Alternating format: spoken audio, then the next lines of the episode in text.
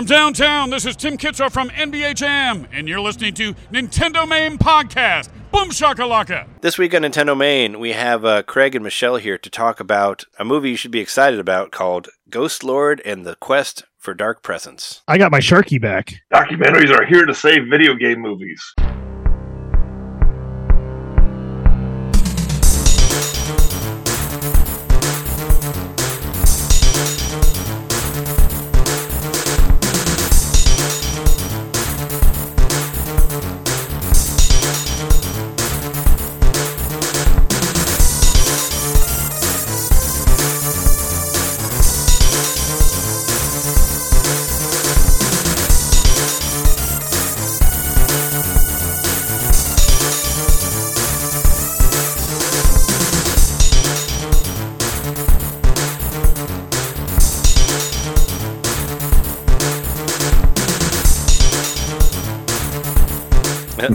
Definitely. Welcome to NintenDomain Podcast, episode 366. Your place to hear Nintendo fans talk about documentaries about video games and arcades and all sorts of great things. Uh, we are your hosts. I'm Trey, running from the darkness, Johnson. I'm Jeremy, transcending humanity via squid, Mikowski. And I'm John Peaches Knitter. And this week we have special guests. I'm Craig Bass, director of the coming documentary Ghostlord and the Quest for Dark Presence. And I'm Michelle Maslanka, one of the producers and first assistant director on Ghostlord and the Quest for Dark Presence. Nice. So uh, you have a Kickstarter, right, for for a documentary for um, it's about Doc Mac, right, from uh, from yeah, the Galloping Ghost and the video game or arcade game uh, Dark Presence, correct? And this is like heavily inspired by like uh, the old like Mortal Kombat stuff where they do the moves right and they film it and put it together like as that sort of thing. Now, is is there is there like a playable version of Dark Presence? I, I remember actually talking to Doc before at some game convention. It wasn't Midwest Gaming Classic, but it was another thing in Chicago where I think they had an arcade that was playable, but I don't know if it was fully done yet. I have I have a little bit of uh, knowledge on the on the Dark Presence thing, but yeah, there is a there's definitely a playable version. We started the film about two years ago, and since we started the film, there's been a very playable version of the game. Right? Okay. So a lot of what's left. I mean, it's still taking a lot of time, but a lot of what's left is the under the hood stuff. It's it's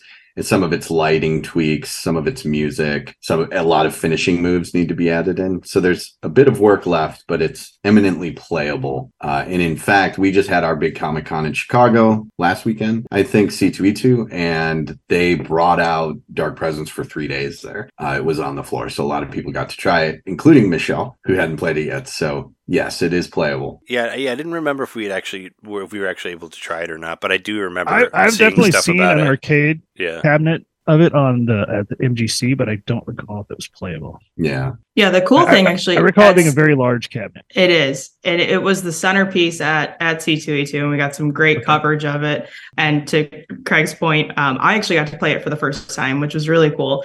Again, I was never really into the you know the gaming community until I started working on this project almost two years ago with Craig, and it has been incredible. I mean, the people we've met, the games I've gotten to play, getting to know Doc Mac, it's been a really cool experience. So actually getting to play it and talking to people who have played it over the years have said this is the best version um, they've seen of it. So that's really cool to hear from people who have been following the progression of the game over the years at different events, at different um, conventions. So that was, yeah, that was a really cool experience to be there with him and to be able to play the game uh, there with him. So When you say the the progression of the game, this game has been in development for how long? It's been made like three times, right? I think is what they were what you're Yeah. saying on the yeah because of like changes of technology or whatever. He shot a bunch of moves and then did it again and again. Correct? And then, as you say in the trailer too, uh, he had this little side project that sort of took him off, uh, you know, developing the largest arcade in the world, Galloping Ghost Arcade. and he, and it's not the only side project you know what i mean i mean that's what he's known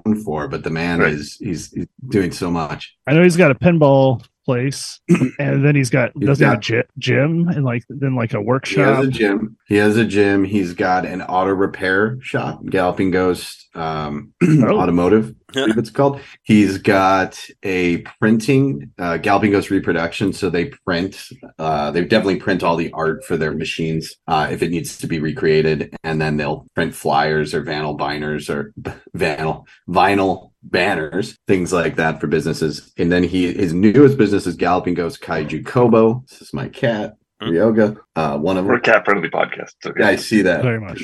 Jeremy, one of your cats looks just like one of mine. He Galloping Ghost Kaiju Kobo. So he is, I would say, one of the world's largest Godzilla model collectors. Um, and he ran the foremost site on Godzilla models for a long, long time and still does. And he now has started to design, print, and sell his own Godzilla mo- models under Galloping Ghost Kaiju Kobo, limited edition, you know, limited run models. They're really cool. I mean, they do a fantastic job over there. So that's his newest undertaking. They run the scoring site Aurcade. Which I think is A U R C A D E, which is sort of, I would say, the competition to Twin Galaxies. Anybody that's familiar with Twin Galaxies, Yeah. so, and then there's, I mean, there's stuff I'm forgetting, I'm sure. So the man is, eh, that's the thing. The man is doing so much. And I think the game has sort of been obscured, particularly by the arcade, right? And just the sands of time. But the It's, arcade. it's kind of like he was procrastinating, like by being really, really productive. Yeah. Like, I don't, Yeah. I'm not going Well, to do that. I'm going to just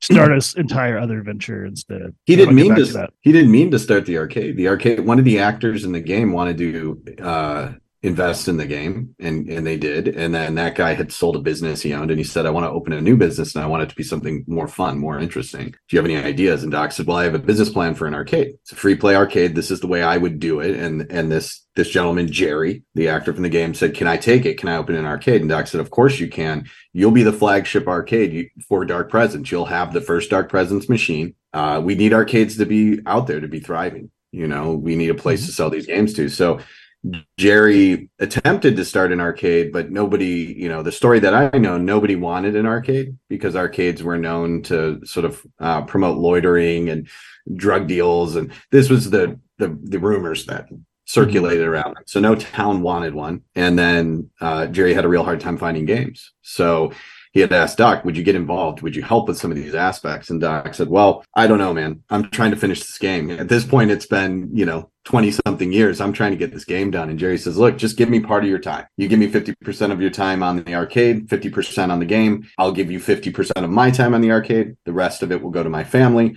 So together we'll create this 100% um, to run the arcade. But I think that changed very quickly. There were a lot of demands on Doc. He was the one that figured out how to repair games. He's the one that found games. He's the one that found the space. And it just became this tidal wave that overtook him. After two years, Jerry left to pursue some other things. And then it really started to evolve rapidly under the, the oversight of Doc. So the arcade wasn't intentional in a lot of ways. I mean, I think he probably always had in his head, one day I'll do this. He'd written the business mm-hmm. plan, but it certainly, he was not prepared to do it when he did it and it became this tidal wave that just i mean has taken over an entire city block. It is a block long now and kind of consumed everything in his life. So a good six years he barely touched dark presence at a certain point which isn't good. You know what i mean? Mhm. um, and it continues to be it, it it's the double-edged sword. It funds the game getting developed. It also gets in the way of the game getting developed. So it's an interesting cross to bear Do you know like where the name uh, Galloping Ghost came from? Like the origin of that? Like did uh did Doc come up with that or did Jerry It's a come up with football that? thing, isn't it? i know everything trey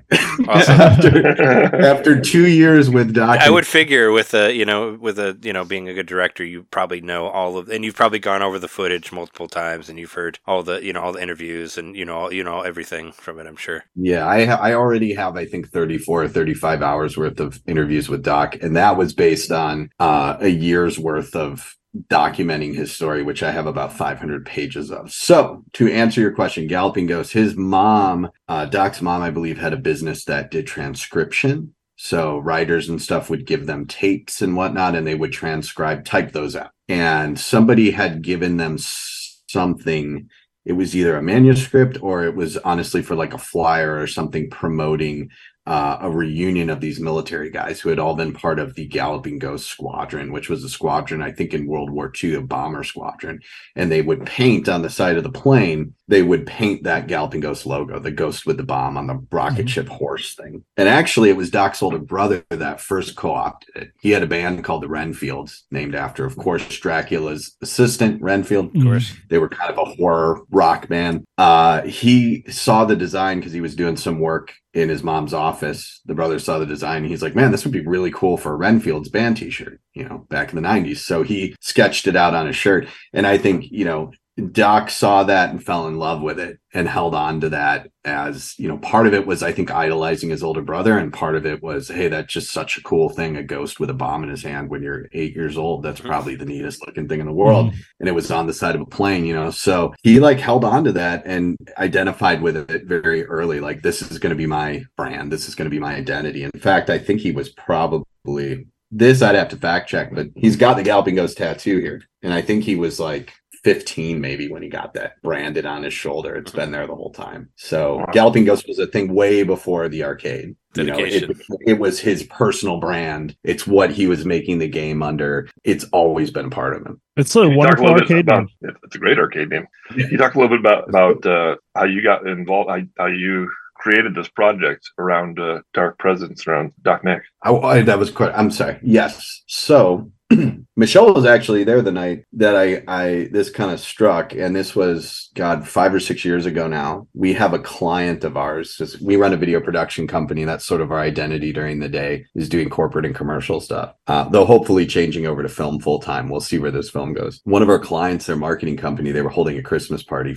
I don't know. Was it five years ago, Michelle? Something like Like five or six years, yeah. five or six years. And we were there. I'm not a big party person, so I just kind of start talking to one person and do my thing. So I start talking to this girl, and she's probably in her 30s, and she tells me, "Oh, somehow it comes up she was in a video game when she was at the end of her teenage years." And I'm like, well, "You're in a video game? What are you talking about?" So you know how the old Mortal Kombat games were real people? They filmed them on green screen, cut them out, put them in the game. You play as them. I said, "Yeah, of course." It's a huge Mortal Kombat fan. She said, "Yeah, it was like that." And I go, "Where did you film it?" And she said, "Brookfield." And I go, no, come on. Like, there's no studio in. Like, what game studio is there, you know, in Brookfield, Illinois? We're known for the zoo, but really nothing else. Well, now Galloping Ghost. And she said, no, it was in Brookfield. We were in an abandoned warehouse, and there was, you know, they put up this green screen and they put me in this crazy costume with these huge heels and this big double sided weapon. And I go, who was making this game? And she said Doc Mac. Now, I'd never met Doc, but if you're in the area, you know of the arcade. It's huge. And you'll see Doc walking up and down Ogden Avenue, the street it's on. He's got the long black hair. He's got the black jacket with the ghost, the black fingerless gloves. He drives the black Corvette and it says Ghost Lord on the license plate. This is a guy that I think, oh man, he's got to have a story, Mm. right? This is a character. So once she told me that guy and the guy that owns the arcade, that guy had been making a game long time ago that as a teenager he put me in this crazy costume with this spiked crazy weapon and in a you know cold warehouse in the middle of winter and filmed me doing all these crazy martial arts moves. I was like that's really interesting. There's got to be a story there. And of course didn't do anything with it right away. Eventually it got jostled free and i took a meeting with doc to learn you know what happened to the game. I figured it was done you know it was done and this will be an interesting look into the past. So i met with him. We met for about four hours.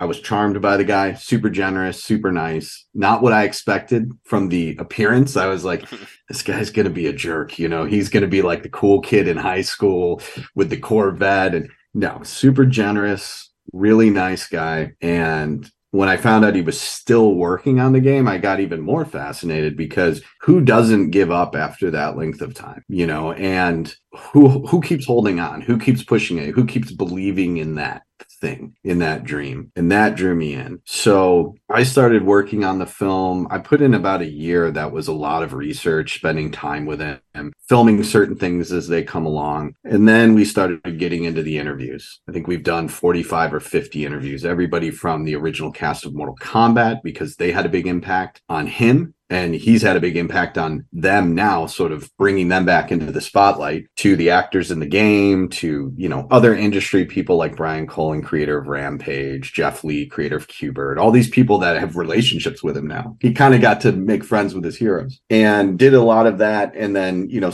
started as it started to grow and grow and grow that was kind of i was telling michelle like hey i got to get you involved.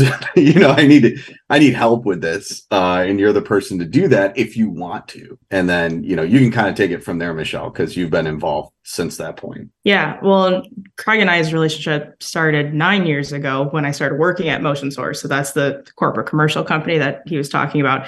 So he and I have had a professional relationship for nine years. And over that time, we've done a number of short films and music videos So he and I always aligned on, you know, we do certain stuff during the day to make money. We want to be making films full time. So when this opportunity came along, I was like, absolutely. Um, you know, I sat down with Craig for for an hour and he told me the story, and I was like, oh, that's yeah, there's something there for sure. And that's always the thing that draws me in. I'm, I'm very big on characters and story and Doc Mack's a character and this is a story. Mm-hmm. So um, yeah, so the last about year and a half, uh, I've been working with Craig and our crew on again interviews, um, lots of shoots at the arcade, uh, just really getting this ramped up, um, which then led us to where we're at, which is the Kickstarter and getting us through the next phase of production and into post because we have our eye on the finish line, uh, just like Doc does with Dark Presence. And I don't know how the timing is going to work out. Maybe one will be done before the other. Maybe they'll they'll line up. Um, but for us, uh, you know, we have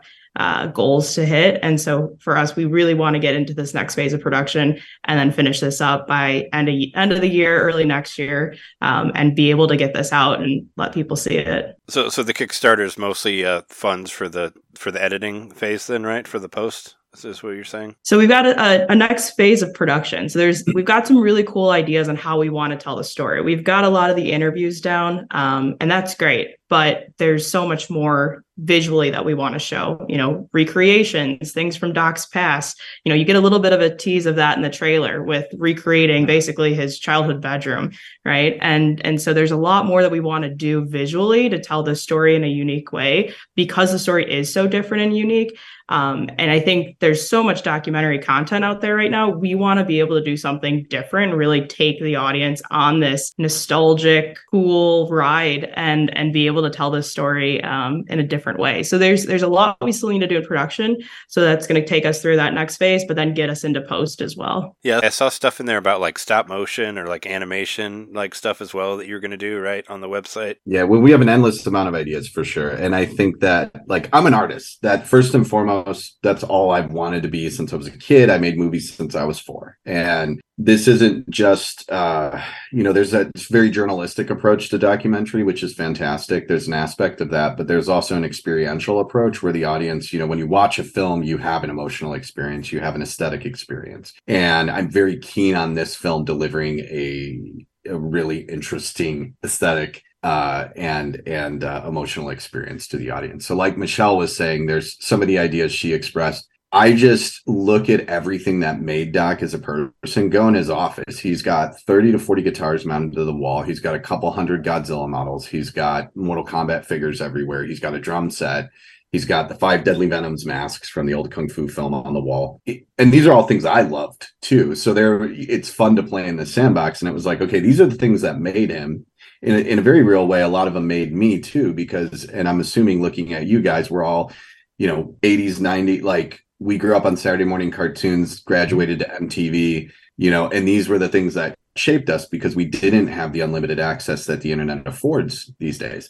So I want to take those influences that shaped us and the things we create and kind of retell pieces of the story using them. So you know, when I thought about okay, childhood memories, how would we tackle those? And I mean, he always collected action figures. He's been an obsessive collector forever. What if we did like custom action figures and did stop motion to recreate the memories as someone's talking about it? Man, wouldn't that be a cool way to approach that both visually, artistically, um, and you know, really craft this tapestry out of the pieces of the past, so to speak. And then there's stuff like most of the story story of the game was highly influenced by relationships in his life, by philosophies he's had over time, you know, revelations that have come to him uh, not in a biblical sense, but like when you re- when you grow up and you realize like, oh my God, that's why I did that. And I thought, man, wouldn't it be cool because the, you don't get a lot of story playing the game. It's a fighting game. And he created a comic a long time ago to try to communicate some more of that story, but he wasn't a huge fan of the comic, and it's only 38 pages. And remember, you know, working on this 28 years, he's ended up with over 1,600 pages of story at this point. So I thought, man, wouldn't it be cool to conjure some of this story onto the screen? What if we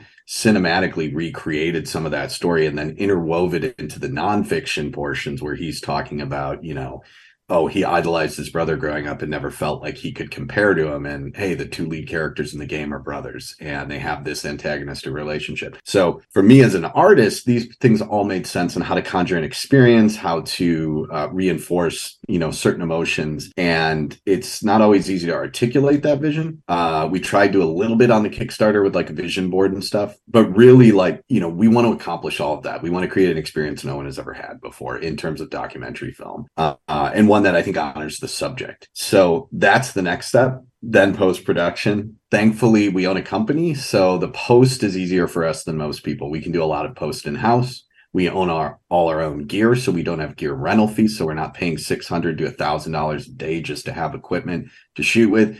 We've been able to minimize costs significantly but you know i'm very candid about it i've spent $60000 on the film i don't have any more money so that's where the Kickstarter comes in. How do we get through the next phase? Oh, well, we need to get other people involved and excited about this. Um, and that's, you know, phase two. And yeah, that's kind of, I don't know if that was the best answer, but oh, my no, for, for sure. To yeah. explain was, uh, to explain what, this edifice I built in my imagination. Yeah. What, what part of like, uh, meeting these, like, I don't know if you'd call them stretch goals, but you know, as far as implementing the uh, stop motion or the animation or anything like that, would you have to hire someone to do that? Like, is that like you have to add someone to the team, or is there that sort of production at your it's company a, already? Yeah, it's funny uh, because it's really just drawing off people that are already in our orbit. So like okay. we do toy commercials for this brand, uh Magna-Tiles. Great. They're you know, these great magnetic toys that little kids love to build with. Mm-hmm. And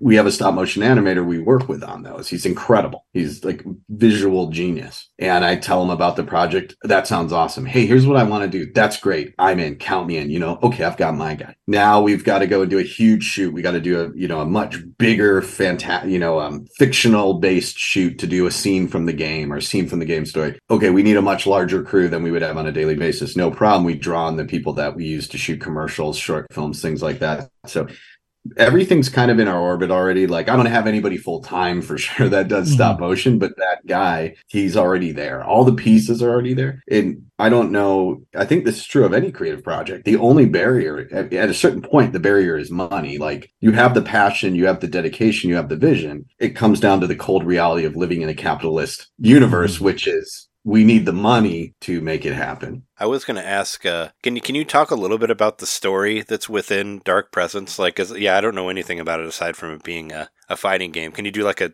I don't know, like a quick elevator pitch or something? I know you said there's like hundreds hundreds of pages of, of story, whatever, but just kind of like just you know just kind of paint the picture for us, like what's what's happening in the world of Dark Presence and in the game. Yeah. So I would I want to start the film. I haven't told anybody this publicly, but I want to start the film the same way I think the story starts with with that scene from the story you have a kid i don't know how he's six or seven. He's looking through this banister. He's looking down and his parents are in robes and they're getting ready to ritualistically sacrifice a baby.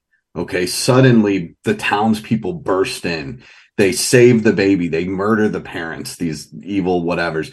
The kid watches his parents get slaughtered. He flees the house which is sort of on the fringes of the town flees this mansion and he runs down what's called the road to nowhere this road that just goes into the woods right? And this young boy whose name is Kane, eventually grows up to be known. He will be known as Mind Master, who's the great villain in the in the game. As he is living with his rage out in the woods, away from the town, he starts to train himself, and he also starts to realize he has the body to uh, the ability to manipulate people somewhat with his mind. Uh, he learns this by first doing it with animals, uh, and unfortunately, probably doing something really heinous to an animal out in the wild and then ends up doing it to in my mind i picture like a jogger. Some girls out in the woods he ends up doing this to her and disfiguring her by getting inside of their head and causing this damage he once he feels strong enough he thinks i'm going to go back to the town now and i'm going to take revenge because i blamed the town itself for what happened to my parents. And a key thing that doc always points out is like Mind Master didn't know any better. Kane didn't know any better. He grew up isolated in this house where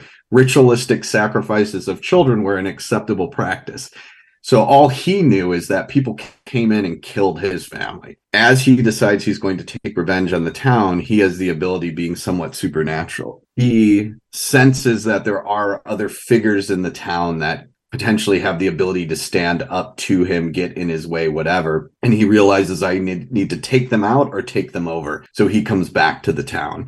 And that's what sets up this battle. So it's not a tournament right? Which almost every other fighting game in existence is a tournament. It's not a tournament. So people are, everybody has to have a reason they're fighting. And Doc wanted there always to be a reason that any two given people were fighting within this universe. Uh, additionally, you can never, there's no mirror matches because that wouldn't make sense in his mind with the story. You can't both play a character at the same time because there's one of that character in that world. And depending on who you play and it, whether or not you perform finishing moves on certain other characters to murder them, it affects your outcome in the game as it would the story outcome based on the relationships of the characters. It's actually maybe the the heaviest story based fighting game. It might not be as in depth of where like King of Fighters is on number 15 with all this lore or guilty gear or whatever, but how much the idea of story affects gameplay to me is very unique. That's really cool. Definitely unique for a fighting game.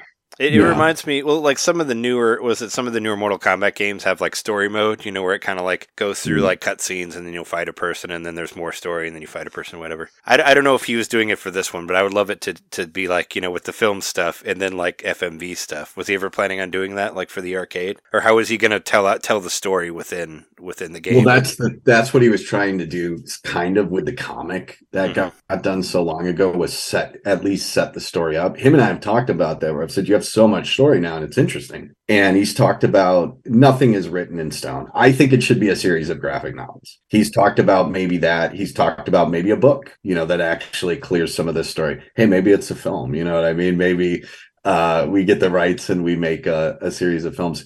Fun side note: at one point, he was getting investors involved. Guys, uh, he was 19, and a bunch of wealthy old Texans are flying into Chicago, going into his bedroom at his parents' house, and he's making pitches to them about you know if we do half of what Mortal Kombat did and you own this much, here's what you'll get. Yeah. And these guys start giving him tens of thousands of dollars. And one of those guys, his daughter worked for David Lynch's production company, and David Lynch's production company nice. said, We'll give you $250,000 or $200,000 or something like that for the rights to this story.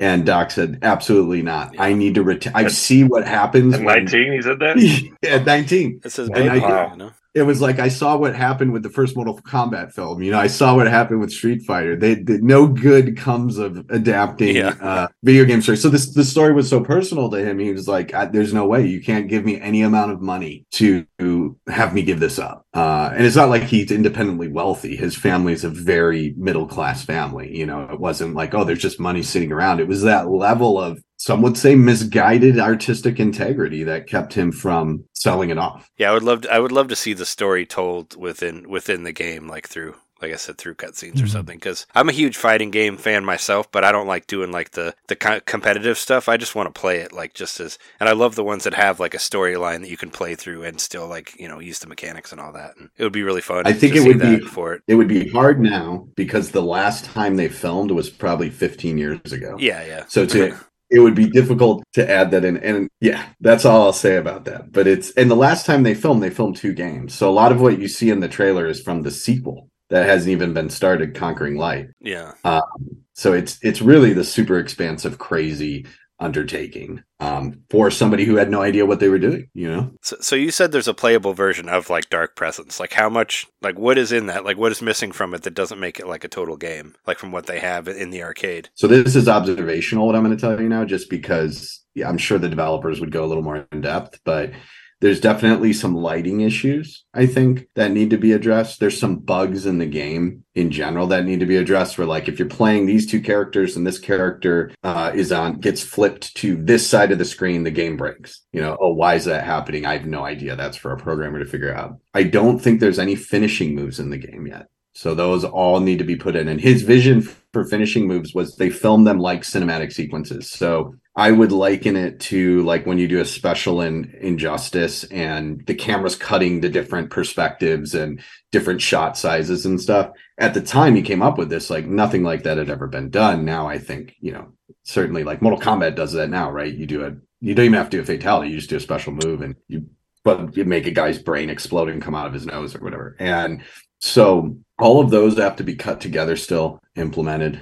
Uh, the music's not done. A lot of it is. It's not all done. Some of it's temp music. There's probably some art changes that need to be done. So it's not major, major stuff at this point. It was always major stuff like the engine uh, is broken. It has to get rewritten. The programmer dropped off, and now we have a new programmer. And he said we got to throw all the old code away and start from scratch. And okay, now the game's in Unity, so it's a little more, which is a, uh, if I'm saying it correctly, like a programming language, uh, sort of a piece of software you can build a game within. So I think it's more stable and uh, harmonious uh, in terms of you know the elements working together. So it's super playable though. Like I, you know, Michelle played it for the first time really at C2E2, and it was like it's it's super play. I mean, it's it's fun. You know, you can play. You can basically play the game for what it's going to be, minus finishing moves. It's just polish and stuff that needs to be, and some bugs fixed. I'm wondering what's it like for you guys creating a documentary about something that's being created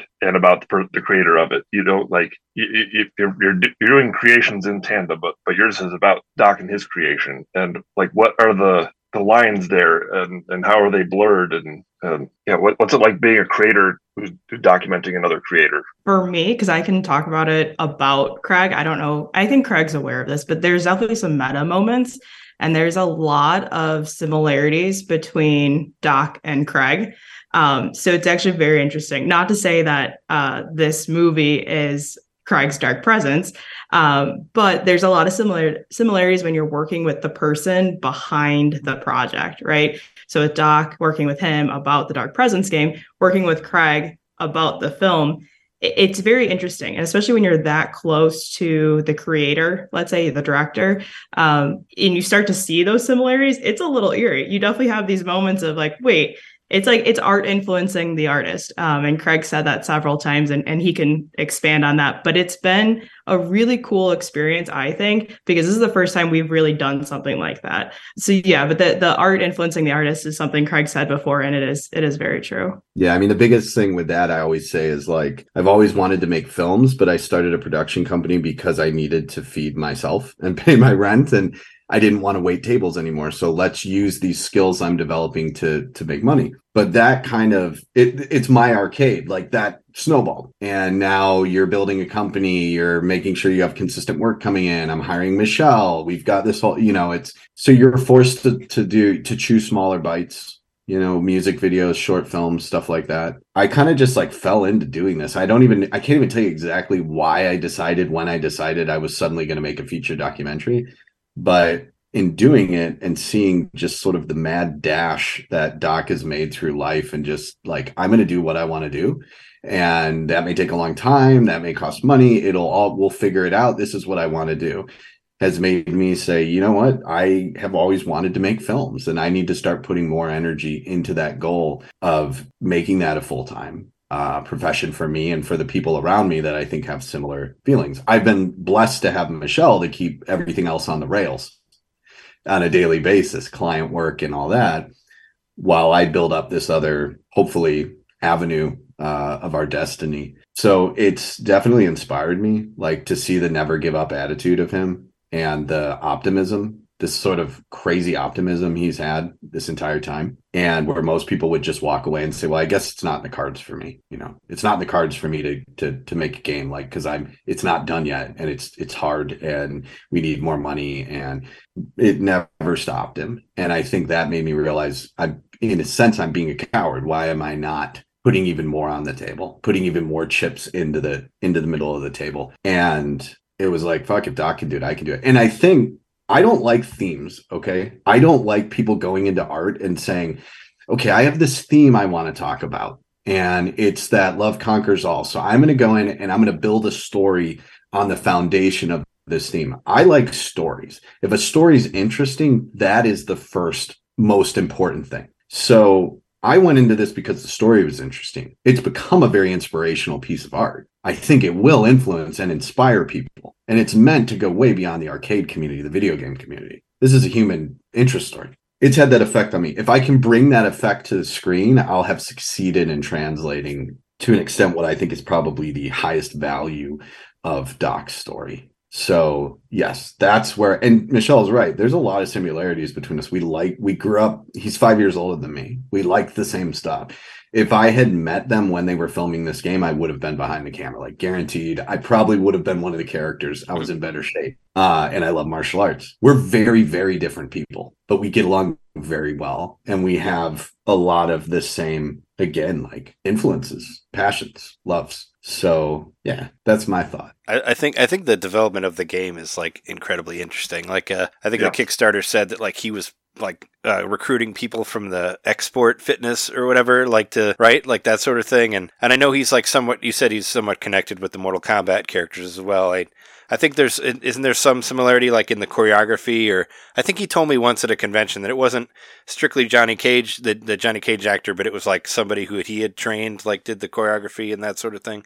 Do you know do anything about that? Yeah. So they three of the Mortal Kombat actors were on were going to be in the game. Uh, they were right on the verge of doing that, and uh, it didn't work out. I think they realized the time commitment was immense potentially. And they're and where they live and where doc was filming is 45 minutes away. That could be very inconvenient for people. And they had a lot going on. So they fell out. And i think that was very heartbreaking for doc because these were his idols. I think it was a bad idea. Okay? I think casting if if this was to work out to basically try to make the next big digitized fighting game and then using members of the cast from the first one and to me is going to make it not feel like its own thing. It's going to feel like an homage a baby brother. It's not going to end up feeling like its own unique thing. So i actually think it works to their benefit that these people fell out. But as i think a laurel leaf they kind of said we'll ask our students. So two of the gentlemen in it were trained by Daniel Pesina, who is Johnny Cage, Sub Zero, Scorpion, Reptile, and um, why am I blanking? Anthony Marquez, who was Kung Lao in the sequel, and I think the third one.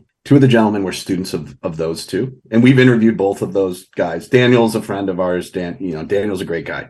he was in a short film we actually won some awards for. He did a little cameo for us, Yeah. and We we talked to him too for a, for a little bit at MGC, and yeah, they, they've always been incredibly nice. I like Yeah, Kung dude. Lao as a as a musical. That's a rock star. Yeah, yeah. I saw. I saw Kung Lao and the Scorpions. Yeah, yeah, I saw Kung Lao last year. Like I went to the after party and watched it, Uh-huh. and and, Je- and I the year before Jeremy was there too. So yeah, Yeah, Anthony is he he's so nice. He's so cool. Um, and then Katalin, who was Kitana Mileena, her who was going to be sort of her um, what do you call it? Uh, it was like her apprentice, like the her successor. This girl Susan, who was kind of being groomed to be her successor in in in her kickboxing studio. Uh, Susan was in the game as well. So they kind of said, "Hey, it's not going to work for us." here's some people that it will work for. And actually, the two guys, Peck and Don, the two guys that were trained by, well, Kung Lao and Johnny Cage, we'll say for the ease of understanding, Peck and Don were trained by them. Peck and Don actually both went on to, or had already been, or went on to working for NetherRealm and doing motion capture. So they were in Mortal Kombat games, they were in Injustice games. Susan did not. Susan was big into, I think she was a personal trainer, big into fitness and stuff. She's out in Michigan right now, I think. She's great. She just came out recently. We interviewed her and stuff. Peck and Don are cool. You know, they're in the area still. And, you know, Don's a lawyer, Peck's a graphic designer, um, or software designer. So it's just funny, you know, how these these things these things play out. So there was that Mortal Kombat lineage. It was going to be some of the actors. It ended up being uh, some of their students, which in my mind, I think is is a better fit. I mean, was was it like? Uh, I mean, was like as far as like the stuff that he recruited from the gym or whatever? Did he just come up to people and be like, "Hey, I'm making a video game. Uh, I think you'd look cool as whatever character." Like, how did I mean? How did he get people to follow him on this crazy quest? Well, he so he made a casting packet, and I think it had the original comic book, a CD with some songs on it that were going to be in the game, and then I don't know what else, right? A cup, maybe uh, some screenshots from what they'd already created, like a previous build filming session of the game. So if I came up to you, I'm just let's use John, okay, John. I come up to you, John, and I'm like, hey, I'm making this video game. It's going to be a 2D fighting game. You're going to be in it. You're going to be fut- featured. Here's some information on it. I could absolutely see you as this sort of hulking dude with a hammer. I think you'd be perfect for it. Are you in? Or you? Let's do it. Let's do it right now.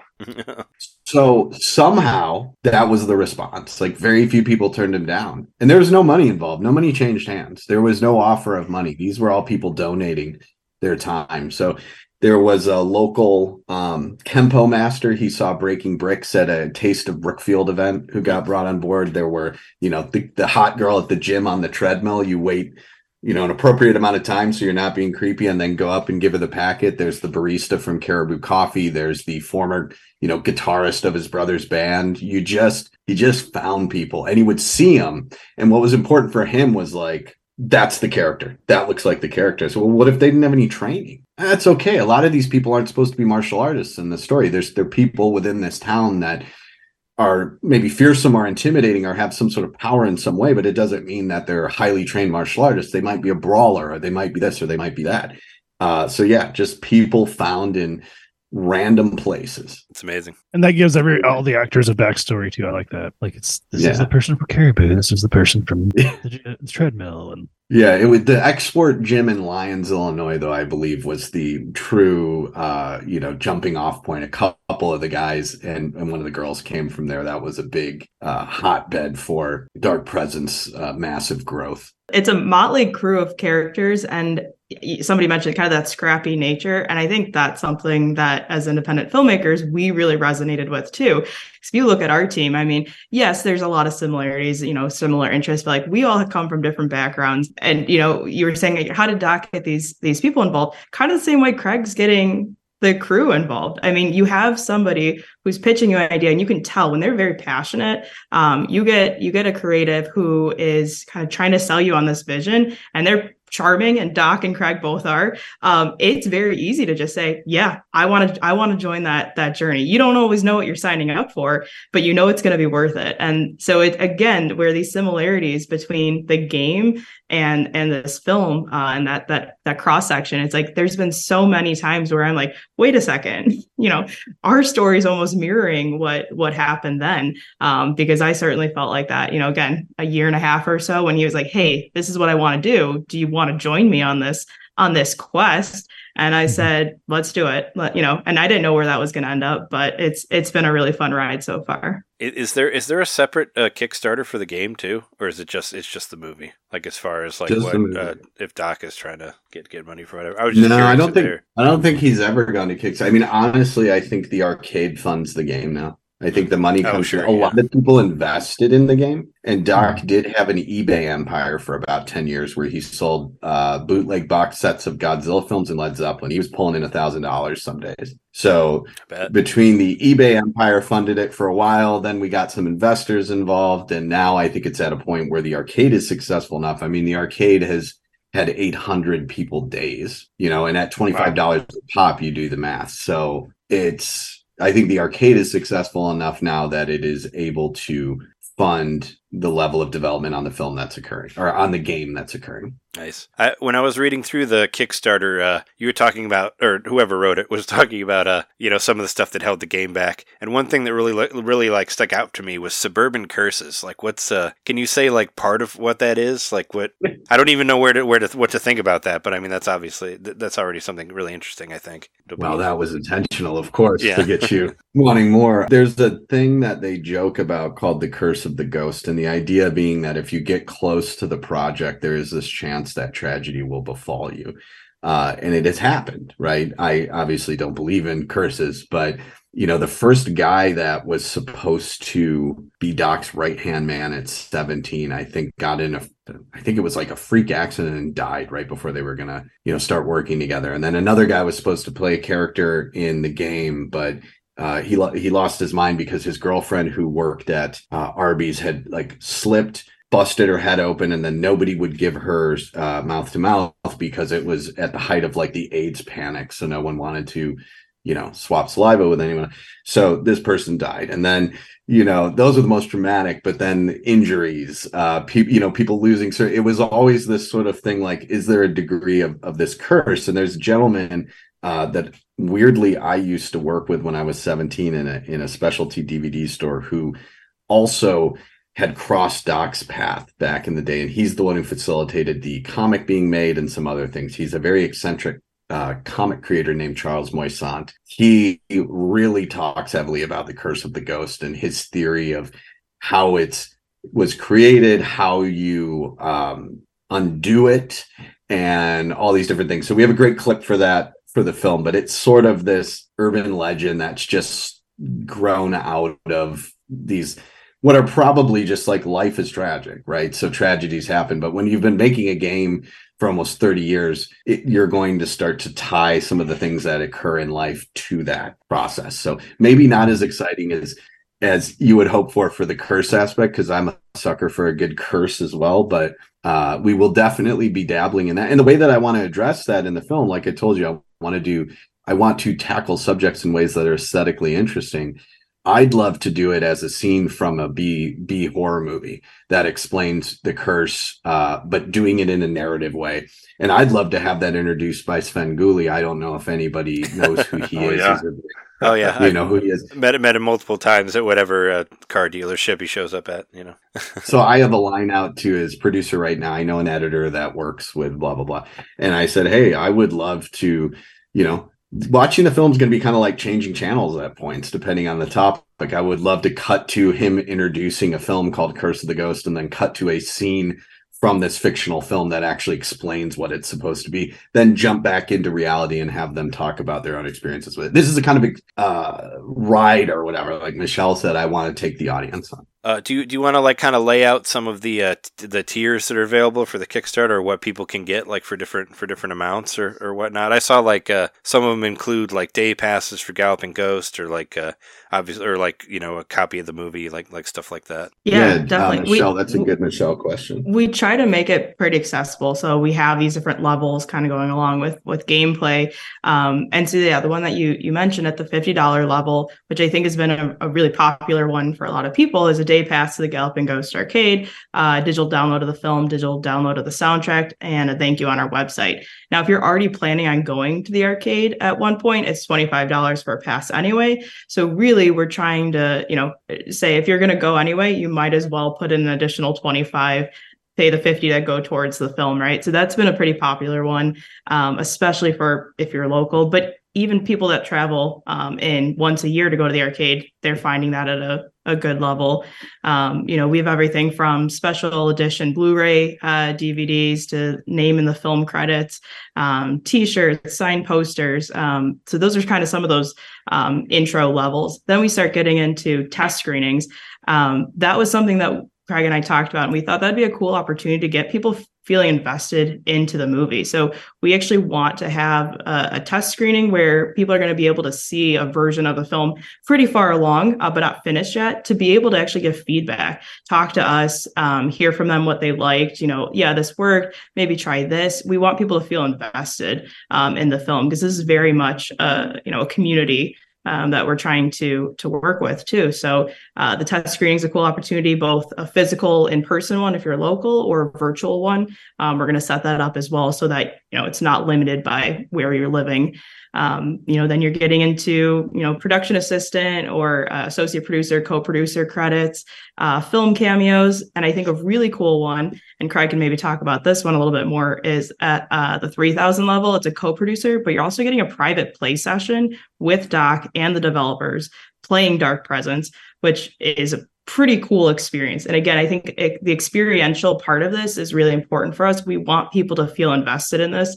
We've already gotten so much love and support from the gaming community, but even just from the neighborhood um, community. So to have this this opportunity that's really a, a private play session with the creator, I think is pretty cool. Yeah, definitely. Yeah, a lot, a lot of people don't get a chance to play the game unless it's like I said. He had it out at C2E2. They've taken it to the Midwest Gaming Classics. It's few and far between that the opportunities are, and then you're you're often vying for you know okay, well the people people want to play it.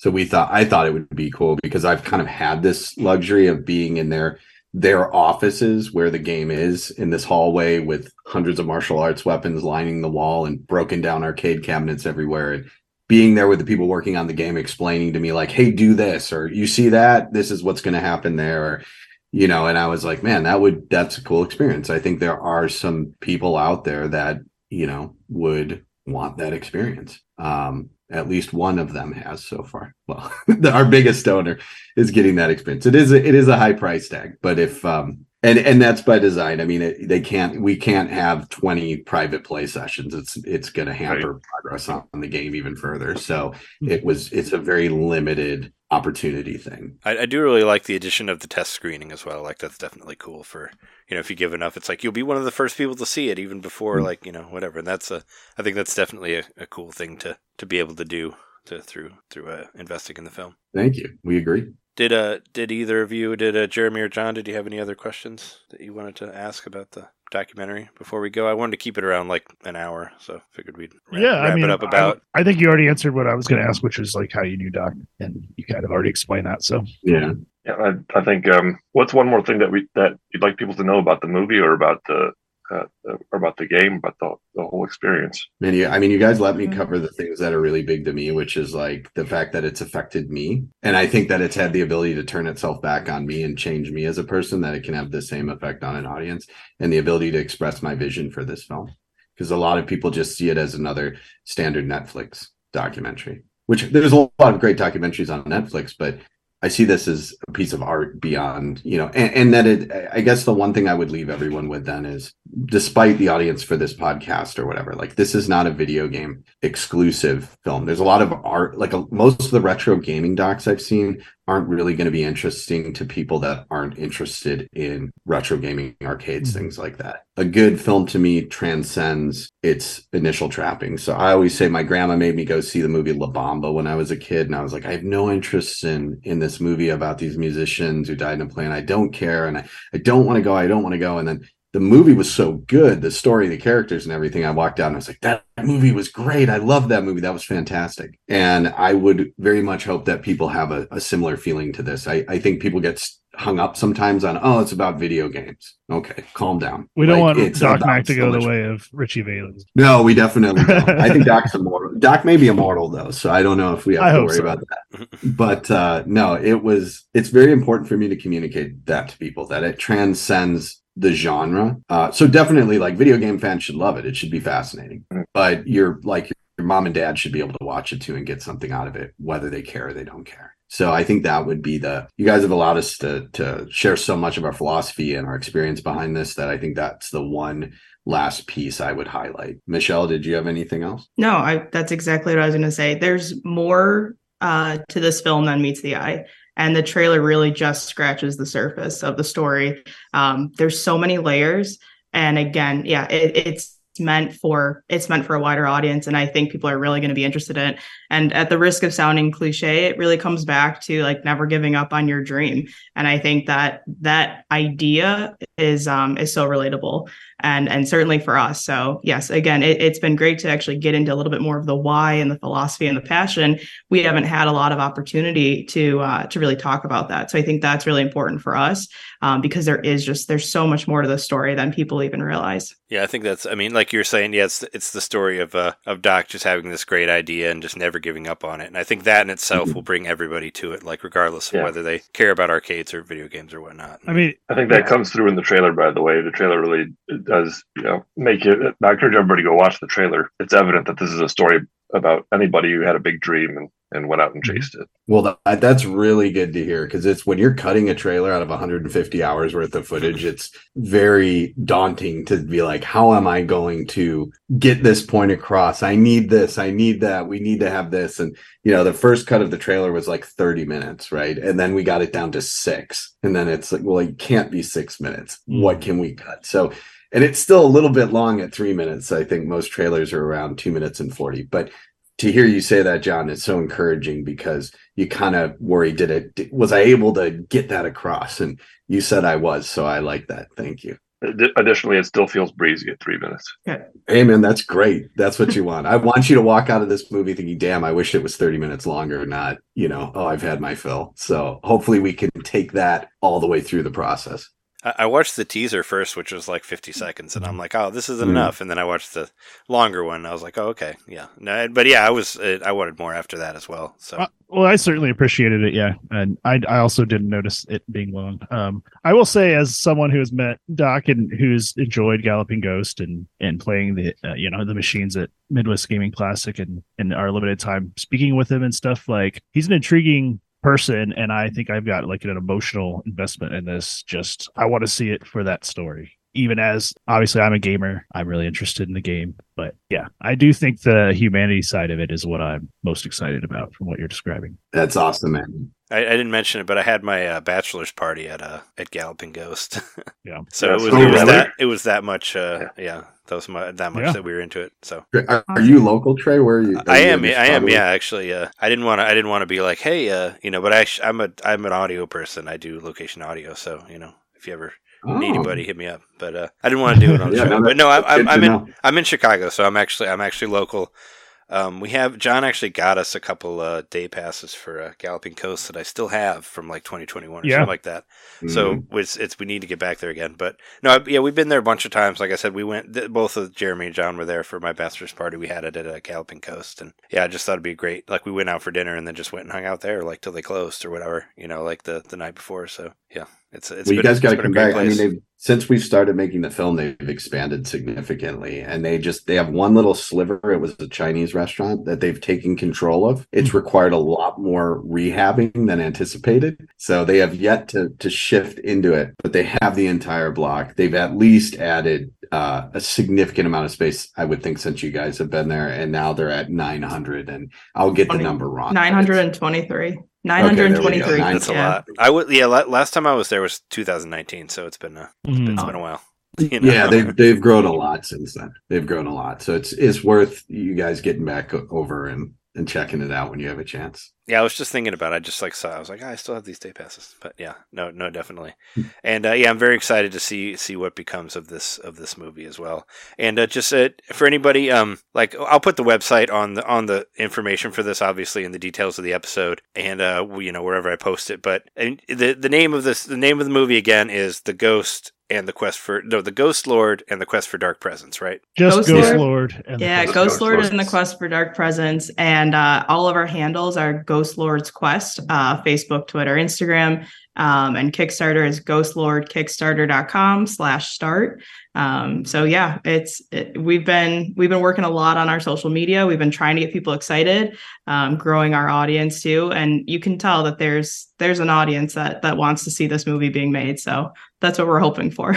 And hurry up and get on there because we got, uh, as, as of today, it's 16 days to go on the Kickstarter. And when this posts, it'll be 14 days. Yeah, I was gonna say we got we got two more and- weeks. and, uh, we get got two more weeks, so get to that. Yeah, for sure. Yeah. Appreciate it. It's been uh, how long has it been going for the, the Kickstarter? 16 days. 16. Uh, so we're at the exact halfway mark right now. 16 Okay. days in, 16 days left, and we are 55% funded. Um, so in terms of that, we're making good progress. Um, but I know Craig and and I won't be happy until we get to the final and we hit our Mhm. goal. Um, so we've been pushing really hard on this. I mean, our friends, our family, our, our neighbors, everybody's been really involved. Now we're at a point where beyond our circle, we're trying to extend that out. So this is a great opportunity to hopefully reach more people who are interested in this and just haven't heard of it yet um, or seen our posts. So we we welcome new new fans, new questions. Uh, contact us and and you know start looking at it because we're we're dripping out you know behind the scenes and even clips from uh, from the film. Uh, interview sound bites we'll be we'll be putting out so that if you want to follow along um, you're going to get to start seeing some of that um, which is pretty cool Excellent. Yeah, thank thank you so much for being on the show and talk about it. It's been a, it's been a pleasure for, for us to, to hear all this and, and everybody who's listening to this, please like go and support the Kickstarter and all that. I think it's it sounds like it's going to be an incredible movie when it comes out. So yeah, I'm very I'm very excited about it, and I'll be following it as well and all that. So Thank you guys so Check it out. much. You've had some excellent questions, and it's been a true pleasure to to have this platform to talk to you about it. and nice Yeah. to, and nice to meet both of you. Thank you. Appreciate thank you so much really appreciate it All right, cool. Well, well, we're gonna we're gonna take a break and then we'll come back and talk about news and stuff like that. Yeah, thanks again, and uh, Yeah, thank you. It was great to meet you. take care. Break time.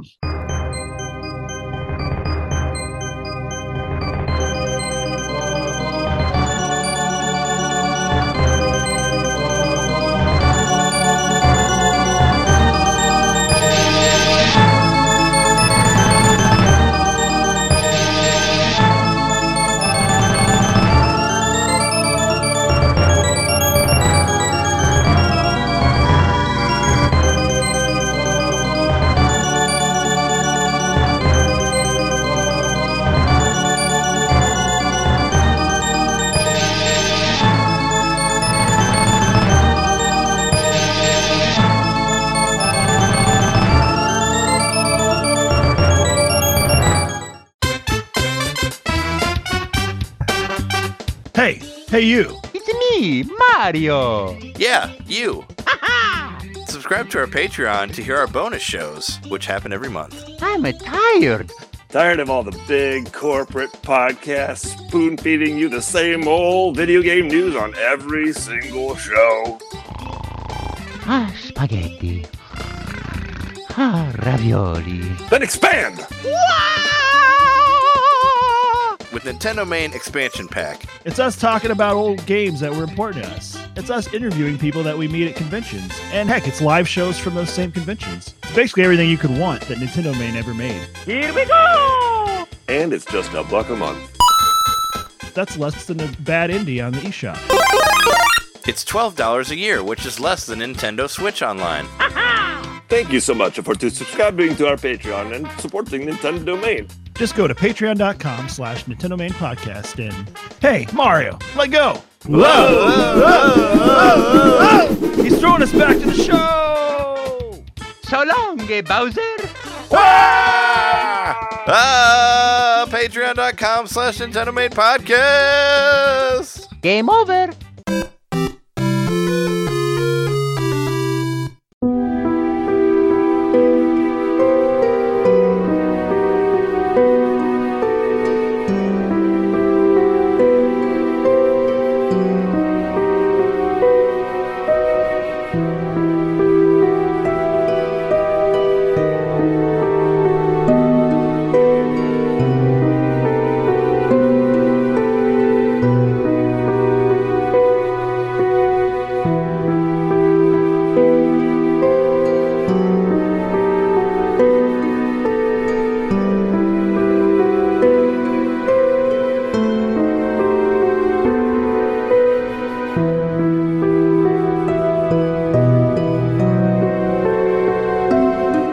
We're back from the break. It was really great having them on to talk about Ghostlord and the Quest for Dark Presence is the name. Check out the details for the episode. Go donate. I think it sounds really great. Um, something I was thinking about, well, they, I didn't want to mention it while they were there because I didn't want to be like talk about us too much, but it's kind of like you know, it feels like the same thing of this podcast, sort of. You know, when you have a thing, you have a thing that you like doing, and and you know, you don't want to you know, uh, this is what I always tell myself whenever I edit this podcast. It's like you you know what it feels like to not edit it or, or to not comp- accomplish a thing or not to not do something. You know, that's been like most of your life before you do this. So that's why you keep doing this every week is because of you know how it feels to to not do the thing, and that's kind of what keeps me going on this, I guess. You have to have a vision and go out and accomplish it. If I was just to go away from it, then there'd be this huge emptiness in my life, and yeah, I don't want that. I agree. You know, You do it because you love it. Yeah, that's why why I love do it, and that's why any creative does what they do. and then trying to inspire yourself to do stuff like you know you know what it's like to not do something because you Mhm. have plenty of times where you thought about something and didn't actually do it. Like you know what that feels like. It's better to just finish a thing and make a product or whatever. That's how I, that's how I feel about it. It's my own opinions on editing or whatever this podcast. So I understand understand the, the the dream, and it's not even like a 500 page story or whatever you know like like like they have going, but it is very inspiring. I think But it has developed into a nearly 400 episode story. it's true. Yeah, Yeah, that's true. Yeah, yeah. I do have my we 300 got our own sprawling epic going 300 on. to 300 I really uh, do. glasses. Uh, I got my sparkling 300 glasses on the wall over This is the here, Epic so- of Gilgamesh NintenDomain style. But let's do what we do every week and talk about games that we got and games that we've been playing. Uh, Jeremy, you got like a you got like a triple triple beat this week or something, right? You uh, Uh, double. I, I, I was going to go for the triple, but it didn't happen. oh no, I thought you did. Oh, wait, I did get a triple. I forgot about that one stupid ass game. So yeah, I did get it. I did. I did get three. so games. uh, I have to say, warning. I'm afraid you know Jess is listening to this that it's gonna it's gonna creep them out because I know there's one game that you have that has uh, that ultimate. Uh, you know, j- you know, Jess doesn't like doesn't like mayonnaise, so. It's this Well, I'll talk about that first then. So- I'll just say If warning, Jess- warning Jess, if to, you're uh, listening, to to, Mayonnaise to my warning. wife. Yeah, tune out for the next like hopefully not very long because this game it has nothing to it. It's called My Name is Mayo, and me being you know as obsessed with mustard as I am, I'm like, well, mayo is like kind of cool. Still, it's not mustard. If this was a mustard game, I would probably. Be I personally. I, I personally love mayonnaise actually. So it's well, I like mayonnaise. I like mayonnaise too. I'm a huge, I would I'm a huge fan of it. mustard. But I love, I love mustard too. Actually, it, I think I mentioned I got into mustard when I was uh, when I found out I was back in uh, college. Uh, Got into mustard back in college. now it, it was recent because of my diabetes. Because there's much less Yeah. sugar, sugar in mustard than ketchup, Mhm. so it's it you know it's a great alternative. And it's a whole. There's a whole landscape of. Plus, I, I like a good brown mustards. mustard. And there was a. Yeah. I mean, you remember way back uh, the days of um, what the fuck was it called? That uh, that vegan place on Milwaukee. You remember that vegan Oh, place? uh, why am I not remembering what it's called? Oh, it's like it never existed. Probably because it's been Earwax. closed forever long. Earwax, yeah. Earwax Cafe had this amazing uh, garlic mustard dressing that that was like my favorite, uh, one of my favorite salad dressings ever. And I've never, I've, I've seen like things like similar, but it never came as close to that. But yeah, that maybe that was the beginning of my love love of mustard. But uh, but yeah, no mustard's great.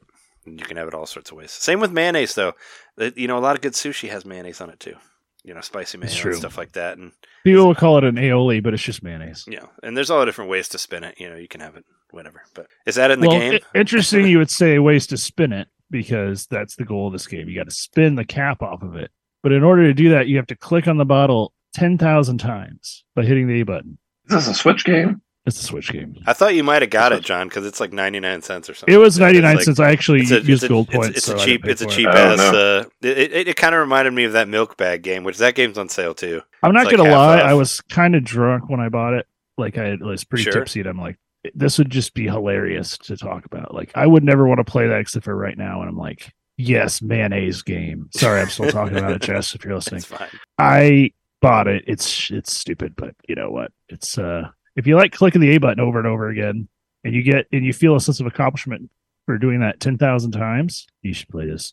But as you do it, you unlock achievements. You unlock costumes for the the jar. That's the dumbest part. There you go. That's It's literally that's, like that's a kind bikini. of funny. You can like dress it in a bikini. Yeah, I mean, just But- think about the. I mean, the amount of fun you had for like ninety nine cents. You know, it's like. I mean, it's Cheaper than a jar of mayonnaise.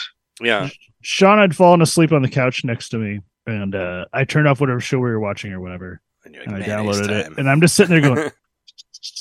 I grabbed a pencil at one point and was like, maybe this will be easier. Like on my hand, and, like I was trying all these different methods. I was trying to like hit the A button over and over again. I was like thinking to myself, I'm like, I'm glad Sean is like passed out asleep because this this would be so annoying if she's awake. Just be hitting this button ten thousand times. But I did it, and that's all we need to talk about it. I beat Shinsekai, so that game I've been playing for the past few weeks that you did, yeah. I have middling ideas about. you did say that last week. You're like, I'm going to beat this game, and here you are uh, with it conquered. This One week later, I beat it, and I don't have to ever play it again if I don't want to. Yeah. You know what? I, I won't say it's a bad game. It's just it's not a game for me because I get lost really easy in these like games that require you to look at maps. And I know the map is there. Don't get me wrong, the map's there, but every game has got a different way their map works usually. And so this has like a pretty detailed map, but you could still miss something if you haven't seen it yet. It won't show up on your map until maybe you've passed by it. Also, it's really annoying, but if you don't save, you lose your progress, which I guess that's fine. That's no, games, no, but auto, no autosave. no autosave. Yeah, that's always you, got to be careful. I mean, I'm still like super, you know, uh, strict about game saving. I'm always like, wait, where is it? You know, I always There's- like double do it. You know, there is no um, shortage of places to save. It's just you got to be vigilant about it. And a few times I would get like a, a- power up. I'm like, yes, like it would let me go deeper, or it would upgrade one of my guns or something. I'd be so happy. I'm like, I finally made progress. And then I'd be like, oh wait, what's this over here? And I'd go to like explore. It was like classic Minecraft mistake. Like, no, go back. Don't keep going because I would keep going and then I would die. And then, uh, yeah. So the way the way I died the most in this game was when you're in when you're in deeper than your suit can handle in your vehicle. Anytime an enemy attacks the vehicle, it ejects you out of it, which is so so dumb. Hmm. But that's what it does. It ejects you out of the vehicle, and uh, you immediately just like your your uh, all your oxygen tanks start collapsing because you're way too deep. And uh, if you if you don't act within like a couple of seconds, you're dead. And you just go back to wherever you saved last, but you lose everything you've done the meantime. So I just had to be a little more vigilant with saving, and I had to be a lot more like, okay, well, now I can go this much deeper. I'm going to return to a previous area. So you just have to keep going back to previous areas, search absolutely everywhere because you have to get those depth upgrades. It's the only way you can beat the game is you have to get all the depth upgrades. I thought it was a little weird at the end of the game, like in the last like hour or so of it. I got like two or three upgrades all in a row, like they were all just in the same like area, and I just I thought that was kind of cheap. It was like maybe they ran out of Here's ideas the or something. Uh, Yeah, we don't know where to put them. They're in this room. Yeah, here they are. after spending so much time like So- casing the entire joint um and it's a it's a fairly large map and it's a cool you know it's a cool game i think if it were if not for my own uh cognitive limitations or whatever you want to call it i might have enjoyed it more but it's a beautiful game um it gets really weird i was i kind of expected and uh basically uh you have the opportunity to become part of the ultimate being or you could get transformed into a different being or you could kill the ultimate being. And so far i haven't killed the ultimate being so there's like a couple of different endings. And Oh, okay. right as i get to the very like right as the enemy gets to very very low energy it does this attack that it just grabs you and just drains you. And i don't know if there's a way to avoid it i haven't figured it out but no matter how much energy i have when i get the enemy down to a little tiny bit of their health bar left they always like just obliterate me so i thought that was the only way i figured that was the only ending but i looked online and uh no that's not the only ending so I might go back and try. I, I, I luckily I don't have to do it all over again. I can start from you know the very uh the boss battle or whatever. So I'm gonna try to maybe finish that, but I, I'm not in a huge hurry. But uh, Not making promises. you know, some of the stuff that's really cool. Like uh, I talked about it last week. Like the the guns are really cool. They're unique. Um, you know, I really love. There's one that just that shoots out this like this drill bullet that goes through everything, and it's so cool. I love it. Um, and there's one that attaches to stuff, and it's like a, a timed mine or whatever. And so you want to get away from it, but there's just a lot of fun ways you can approach fighting the enemies and stuff. But I'd say ultimately, you know, whatever. If I were going to give it a out of five review, I would give it a three. Oh, okay. Solid three. I always, uh, I was never a fan of the out of five reviews. I mean, I feel like there's, I mean, I guess it's just a little bit different from out of ten, out of ten, but ten you got a little bit more to work with. Okay, let's say out of ten, six. So like six, yeah, or well, but then seven, and like with ten you can do like five or seven, you know, if you're not doing half. No, or, I, I don't know, That's how I feel. but you beat it. I Um, mean it. I mean it. I beat it because I said I was going to, and it's say it's also kinda, I, don't know I've started a new sixes that I quest, which is to finish the games on my wish list. So I want to buy the games, but then I want to also finish them. So Yeah, okay. this is the Shinsekai is the first that I've done that with, well, in a while, like since I thought about it. Um, but another game that's been on my wish list for a really long time, and I finally bought it, is uh, The Last Campfire. Yeah, it's like two. It's like two or three dollars now. It's really cheap. Super cheap. is super is cheap. it good? I, I was real close to getting it too. Which 'cause it's- It's def it's definitely it's so worth it cheap. for that. Well, the, Yeah. the art the art is really cool. Um, I don't know. It kind of reminded me of Wind Waker ish, I guess, in the art style. But yeah, no, I thought it looked. It's really kind of like a it's fairly cutesy, but it's still got some pretty dark stuff in it. You know, like you find like skeletons of other adventurers that are, you know, that obviously they just died or they couldn't go any further. Um, you find like little letters of stuff, and, and the whole point of the game is you have to go around and uh, relight all the campfires at each of the points because you're trying to lead all the lost souls to the other side. So it doesn't specifically say it, but it kind of implies that you're sort of in like a purgatory place because at the very beginning of the game you're like moving along in like a kind of a like a, a convoy of canoes down a river in the dark and they uh, everybody in front of you gets up and they go to this door this magical door they unseal it and they pass through it but for whatever reason you like accidentally drop your oar for your canoe and so you miss the exit to the to get to that door and you like rush downstream and then that's where your adventure starts and presumably you die but i don't know Hmm. because maybe they were already in the maybe they were already in like this whatever you want to call it purgatory or uh, the in-between realm of whatever you want to call it but uh needless to say uh, i like the gameplay you're just kind of walking around and maybe it's got yeah it got a bit of a i would say almost like a captain toad feel you know Hmm. it's not all contained within one screen like Captain Toad is, but it's got that sort of feel like you're just this really little kind of like chibi looking character walking around and you're picking things up and throwing them or you're moving them around or you're doing like block puzzles and stuff. And uh, you know, you're talking to different um people and stuff, but for the most part, the the the core of it is the puzzle, which is you have to uh, I'm forgetting what they're called now, but basically really depressed people. They fall victim to like the darkness and they're like just they're basically statues. They kind of turn into like statues. You go up to them and you talk to them and you find out their fire is like about to go out. You enter an almost like uh it almost reminds me of like a shrine from uh, Breath of the Wild, but at the same time, it also kind of reminds me of Psychonauts, where if you've played that game, you like go into like the the psyche uh, or the dreams of the people that you're uh, that end up being like the bosses and the levels themselves.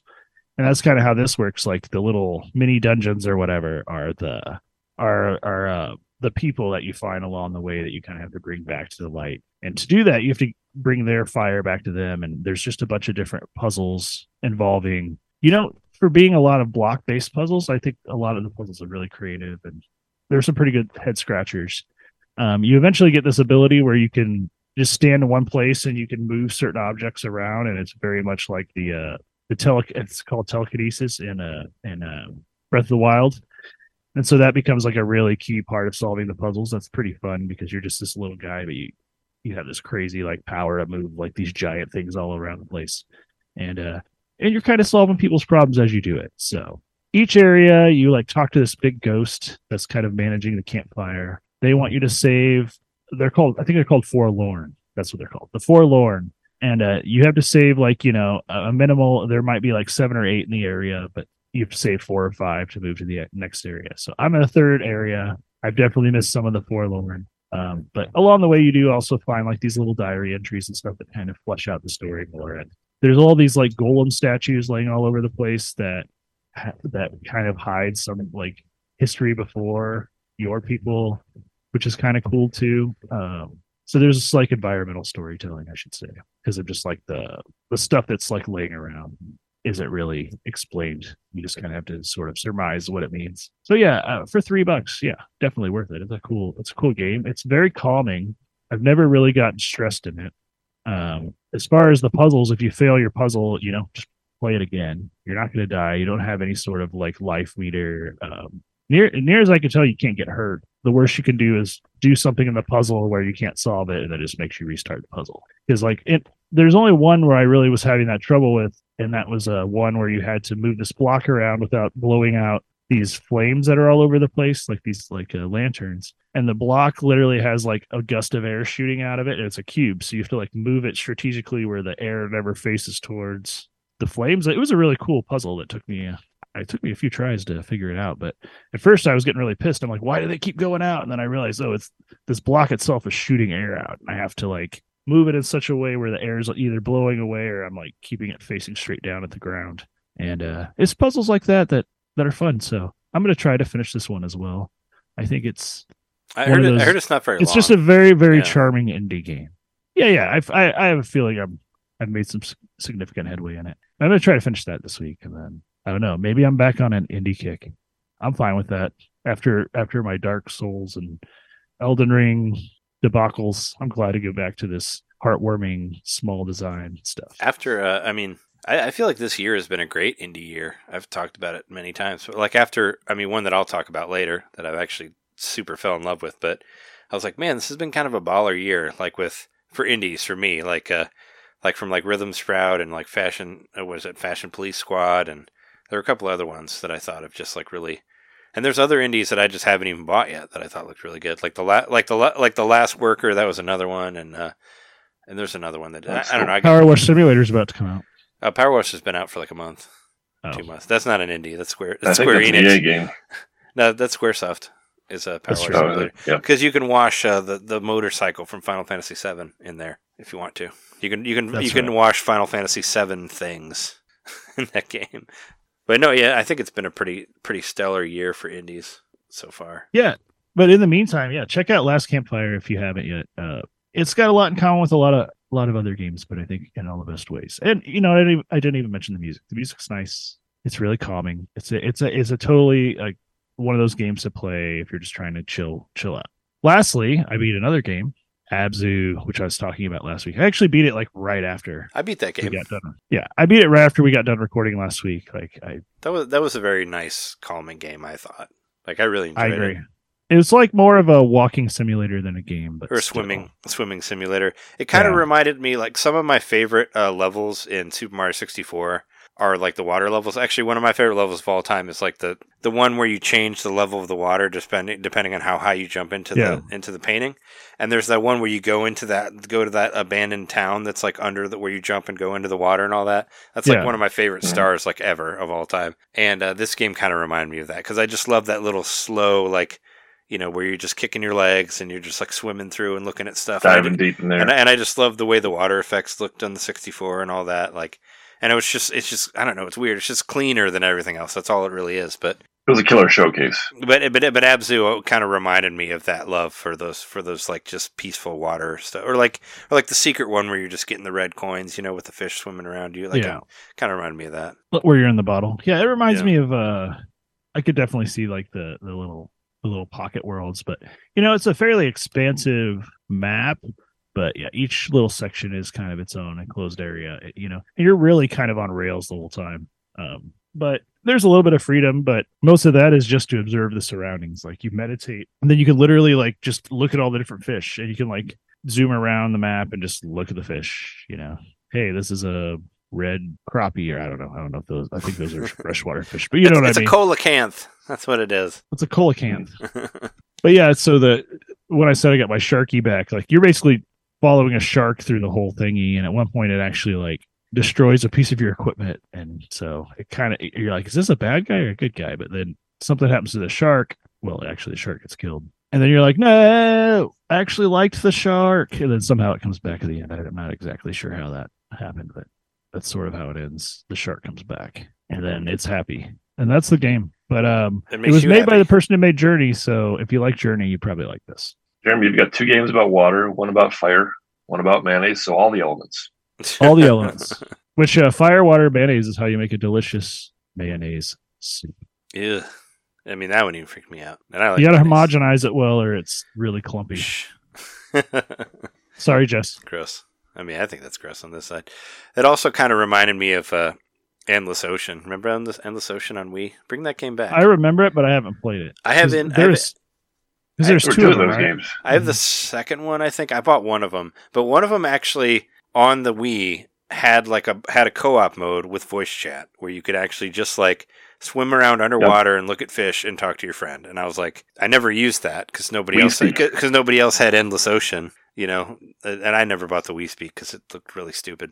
It was like a speaker and a I, I microphone. I think I talked to you on it. No, I No, you no, no. I- You know what? You I did. you You, did actually talk to me on it. I got it. I got it because it came with the Endless Ocean. I think is how I got it That's what I because I, got yeah. that cheap. Yeah, but I still didn't think it was great technology for what it was. It's like the whole room. It's like nah, I I don't think so. Yeah, that was the one and only time that I ever used it. The one time that I called you. Voice chat. Yeah. No, I. Uh, but Endless Ocean was a cool game. Like it's you know if Nintendo wants to bring back stuff, like bring back one of those and put online on Switch. Well, we have to figure out. I mean, talk through your phone. That's what you do now, right? On the Switch for online. Uh, you could, but it, it was just I always wanted to do that co-op where you can just kind of like just go around and just take pictures of fish and shit and just you know talk with your buddy or whatever. I always thought that was that was a fun idea. But yeah, it's like you can't die or anything, and it was very peaceful. I really enjoyed it actually. The second one from what I played of it. Maybe I could stream that one if I could find it somewhere. But Abzu, yeah, was kind of in that same world for that. But yeah, you got the you uh you got the three beats. I have no beats this year uh, this week, so I, I've failed. Well, I'm trying. I'm trying to bring myself up. Yeah, because uh, I have not done a very good job beating games this year, other than well, Elden Ring. But you know, that's just one. I, I did think about trying to like see how many beats I can get out before like Tears of the Kingdom comes out because it's like a month, and I was like, well, because I have so many games where I'm like at the end, you know, and then I and I didn't actually get there. I'm actually I've been sitting on the boss of Kirby's uh, Triple Deluxe for a while, and I haven't I haven't gone through it, but I'm there. I'm at the very end of it. I'm thinking about Just, playing through yeah. Mario and Luigi again, I love that and game. maybe and maybe Paper Mario or not Paper. Yeah, the first Paper Mario one. So just the games on the Switch that Sure, I love yeah. that I can just play through with uh, save state and all that. I thought about going back to Paper Mario as well. I mean, we could uh, if that's if that's all you have to say for your for your stuff. that is could- it. we could transition to uh there's there was a little anniversary that happened this year or that happened a couple days ago and that anniversary is Super Paper Mario. Speaking of Paper Mario, so I did. Uh, so I played. I played Super Paper Mario on stream at Twitch.tv/slash NintenDomain Podcast. And Super Paper Mario, if you remember, was the Wii game. It came out. It came out around launch, and they basically got rid of the turn-based battles, and now it's an it's an action RPG. See, I I, I still consider it an RPG, even though it's a very light RPG, just because you get experience points for jumping on characters.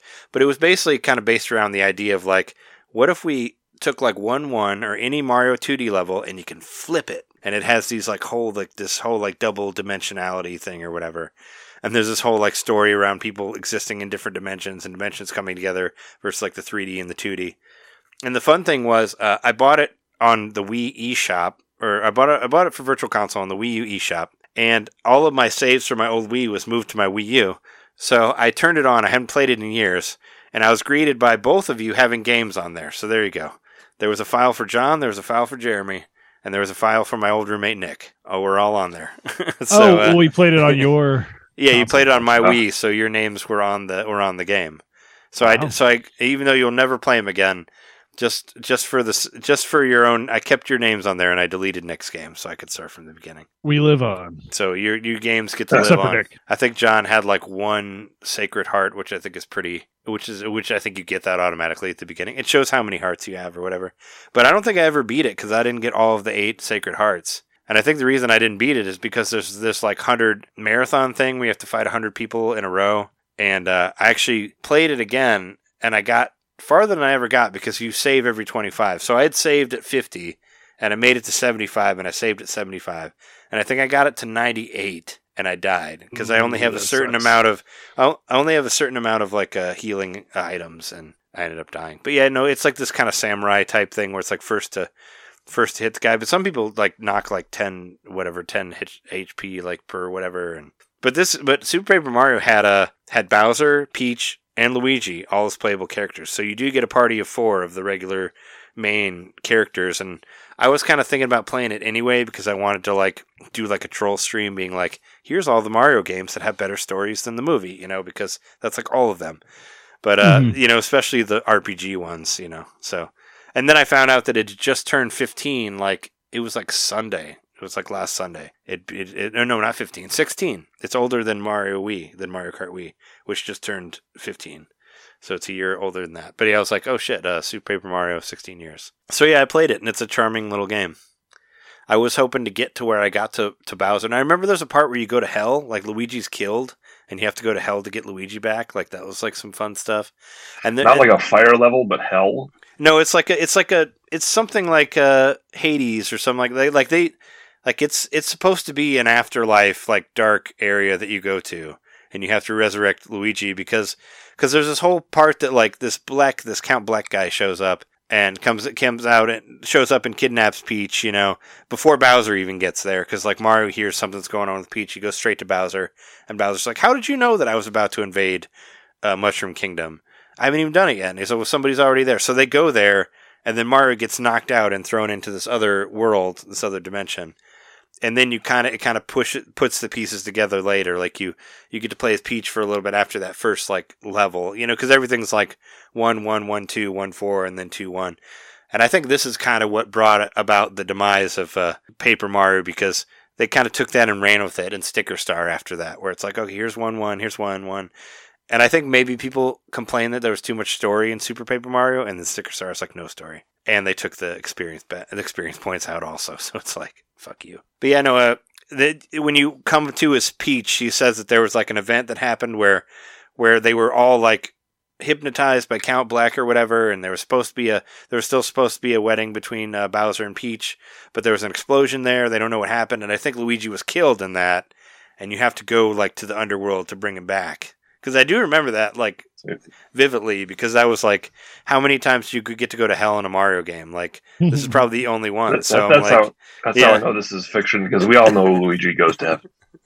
well, I mean, All Luigi's go to heaven. I'm sure there was uh, I'm sure there was whatever reason why he ended up in that dark place or whatever, but I just remember that being really cool that you get to go to the go to whatever the the world beyond and bring Luigi's soul back and all that stuff. But but it was fun to play it. You know, it's like I got it for the Wii U like way before I knew that the the eShop was closing, just because I knew a physical copy of it was very expensive, and I was like, I might as well buy it for twenty bucks because when am I going to get it elsewhere? Because I think I ended up selling my copy to get uh, Twilight Princess or something like that. So that's probably what became of that game. But it wa- but it was fun to it was fun to play it again. It was cool to see both your names on there on on the. Uh, so I obviously pushed it on uh, both of you to try it out because I thought it was really cool at the time. And I know I think Jeremy, you got it on the Wii U eShop as well. or I have it on the Wii U something. eShop. Yeah, I've just never really been able to get into it. I've tried. Uh, maybe I need to give it another try. But I always like the writing. I had mean, that it- game for a few days. it gets really uh, wacky. For Christmas, I asked for Mario Galaxy, and that's what I got instead by accident. Oh. So, so I was like, oh, no, no, that's not the one. So I returned it and got Mario Galaxy. I mean, if there was any, if there was any Paper Mario that you would like, John, I think it would be that one because that's the one that's the most actiony. Yeah, I always thought it looked cool. It just wasn't Mario Galaxy. Yeah, there, there's no like, um, there, there's no uh, turn-based battles. Like you just jump on a guy, you cause damage, and that's it. Like it's all. There's no like separate screen, like no waiting, no. What the only difference is you get experience points. It's kind of cool. It's actually your top score is what it says. And when your score gets to a certain level, you level up. So it's like, all right, so the next score will be like sixty thousand if you're like forty thousand or whatever. And I thought that was a cool way to do it. And and you you, you get you'll get HP or you'll get more damage. And you can also collect cards of the characters which give you which give you additional damage as well. And you get these little pixel characters as they're called, and they give you different abilities. Like they allow you to like do like the like the butt like the, the butt stomp, you know, or like the hammer move, or or or throw is one of is the first one you get. It's basically where you can grab somebody and throw them, you know, that type of thing. And there's a character in there that looks just like just like Donkey Kong, but not Donkey Kong. That that was like the first boss, and yeah, it, it was it was fun to play through it again. Like I said, it's uh it's trying to take me out of the funk that the Mario movie left me in. I'm sure everybody listened to last week's episode know about that. The Mario me- week got got ruined kind of by thinking about the uh, Mario movie. So because I was like, I'm gonna play all these Mario games for the week, and I was all excited, and then I was just like, I would say at least it was a fun episode. yeah. I mean, I'm not. Record. eh, yeah, no, I thought it Yeah, was, it was a fun episode. I thought it was a fun episode. I, I'm not as, I mean, I'm not as bummed as I was for episode seven, which I don't think anything will ever take me to that ultimate Yeah. depression that I had. What was episode seven? Star Wars: The Force Awakens. Oh, okay. That one, which I think is terrible. Which I think is post-quel. terrible still. But uh, there's actually a lot of similarities between the Mario movie and and uh, Episode Seven, like big time. I was just thinking about Oh, I thought you were talking about our episode seven. I was like, it was something happened in our no, no, episode no, no, seven. no, no. The Is that what you Star were so the Star Wars about? movie. No, when when the new Yeah, when the okay. J when the when the J J Abrams movie came out and my dad died, like not that far apart from each other, but that was pretty. I felt like I'd been uh, betrayed by many, you know, by my one of my favorite things and my and my dad and all that, and it's you know, it was a rough time. But uh, but yeah, I guess maybe that helped me to have less uh, to have have to have less faith in movies, and ever since I have never been as upset as I was when I first saw that Star Wars movie. So so that's good, I guess. But there are a lot of similarities between the two movies. Like a lot, like which you've seen, like news stories where it's like, oh well, but but it's a kids movie. You can have a dumb story. People were saying the exact same thing about Episode Seven when it came out. They're like, oh well, you know, but none of the Star Wars stories were ever good. I'm like, really? Like, oh, it can be dumb because they were dumb. And I'm like, come on. Or like I was thinking about it. I mentioned it to Jess, like uh, like the beginning of the movie where all these penguins get attacked that you know nothing about and care nothing about. That's the same Yeah. thing about that random planet getting exploded in episode 7, which we know nothing about. And then another Death Star gets destroyed, which nobody cares about whatsoever. It's like the same sort of thing. It's like, it's just Yeah. like Star Wars has these little balls. Here's our big balls. We got this bigger Death Star. Let's just, but there's no motion in any of it whatsoever. And yeah, they destroy a random planet we've never even heard of. And we're supposed to be like, okay, yeah, I don't know. I could, uh, we did a whole, ep- Jess and I did a whole episode about episode seven and how depressing it was when it first came out. Go back and listen to that. But it's not on that level. But let's talk about good things. Uh, speaking of speaking of being drunk and buying things, uh, since I guess since we were drinking, Jess and I were kind of drinking before we started the episode last week. I was kind of a little loaded when we got done, and I ended up just I just kept drinking and just like watched wrestling and and just you know tried to light up Twitter with the fire or whatever. I just tweeted everything I thought of, which normally happens to me when I get drunk. But uh, but what I did do is I ended up buying a, I, I bought us some movie tickets because I wanted to get a get better tickets, uh, go see better movies. So I ended up buying t- tickets to uh, Beau is Afraid and uh, the Guardians of the Galaxy movie at the Alamo Drafthouse while I was drunk. So which I still stand by that because I was like because I saw a commercial for one of them. I was like I got to get that, and then I saw the new Ari Aster movie, Beau was Afraid. Like there's like nobody had seats yet, and I was like, well, fuck, we can sit wherever. So I like went went ahead of time and you know got all that shit. Nice. But as far as uh, as far as games go, uh, Pokemon Stadium it's out now for the Nintendo 64, Nintendo Switch Online. I played it a little bit last night. I I forgot that I I completely forgot that there was a um, an announcer on there that just like kind of like commentates everything that you're doing, and it's kind of hilarious, but it's also kind of impressive for a 64 game. You know, and whenever you like lose a Pokemon, it'll be like, "What Pokemon's next? Like, who you bringing out?" Or like, or when you like uh, use the right type and you like knock them down, they're like, "You're the one hit wonder." Like this, it's it's like the the commentary is hilarious. And I played the mini games too, and the mini games are still fucking funny as hell. Like, uh, I just realized that I finally understand the Lickitung game, which I, you know, didn't at all because I never had sushi You've like, been at more all when I first now. played this. And uh, you know, Jess and I, we went to we went to a conveyor belt sushi place like right after the Super Mario movie, so it's fresh in my mind. But the Lickitung game, Lickitung is a Pokemon with a giant tongue, and Jeremy mentioned this last week before it came out. But uh, you you go around and you basically you want to you want to have the highest um, amount of sushi. So it's it's basically a rotary sushi like conveyor belt thing, and you want to pick the most expensive plates. So if you've ever been to a conveyor belt sushi, um, they the plates are different colors, and the colors are you know represent how much the money is and all that. Like when we were there, we you know uh, color coded it or just color coded them all that so they could easily count them. But that's the whole point of that game is to is to go for the most expensive nigiri that comes around and not hit the wasabi because if you hit the wasabi, you get your you know your brain gets all fired and you have to run around in circles until you until you you know until you until you get out of it. But I was just realized I was like, yeah, no, I fully understand conveyor belt sushi that this game is about, which I was playing when I was like 19 or whatever the fuck it came out, you know. And now it's now I fully understand the Lickitung game. But no, it's it's a shit ton of fun. It's a I, I played against the computer and I did like I did best to nine, and I thought that was like we just play nine games and then we'd be over. But no, it's you have to win nine times. So it kept going and going and going, and eventually I quit because I just couldn't take any more of it. But there's nine different games in there that are really cool. Some of them are really, I mean, I think most of them are really, really creative. Like, uh, there's like the Harden game where you're like the little, um, like the Metapod and like the little, like the ones that are kind of like the, um, cocoon ones that can just do the Harden move. And they just, they just throw rocks at you.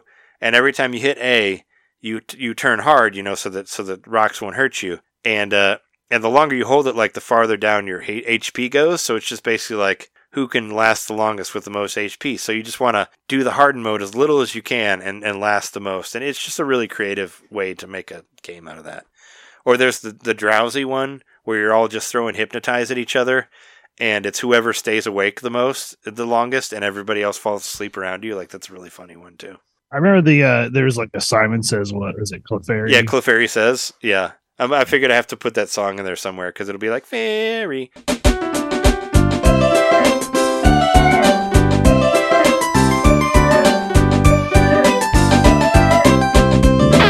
Fairy. Whenever it shows the thing, yeah, that's the only one that I won. Actually, was the well, that was the first one I won against the computer. Was the Clefairy says says one because I'm pretty good at short term memory or something like that. I'm pretty sure I play these games a lot with my brother.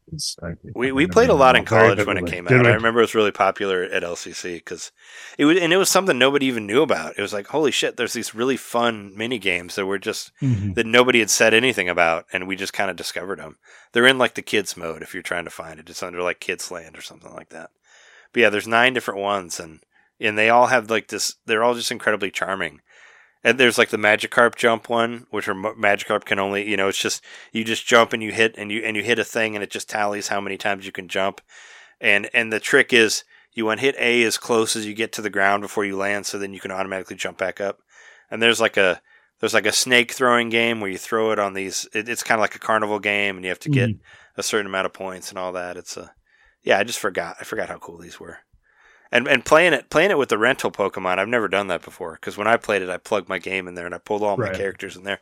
And most of the ones they were all like level 150, so I'm just like blowing through whatever level there is with that. And it's way more it's way more difficult with the rental ones, and I actually kind of like it a lot more like that because you gotta you gotta think about like you know which types you need, and and I think you can pick like six of them, but you can only change th- choose three for each uh, match, and it's all like uh it's all done to be like two players, so it's kind of like it's like Madden almost, you know, where you're picking like the the different moves that your team does by pushing a button, so nobody can actually see you picking the move, you know. So it's like so you can do it on the same screen and they don't know what you're doing, you so you can be secret about it. Like same about like which Pokemon you send out or what move you're doing and all that. And it's kind of cool, and it doesn't really it doesn't use like the analog stick or the or the you know it, it's just like pick it. It's just pressing buttons like just to pick a certain thing that nobody knows about.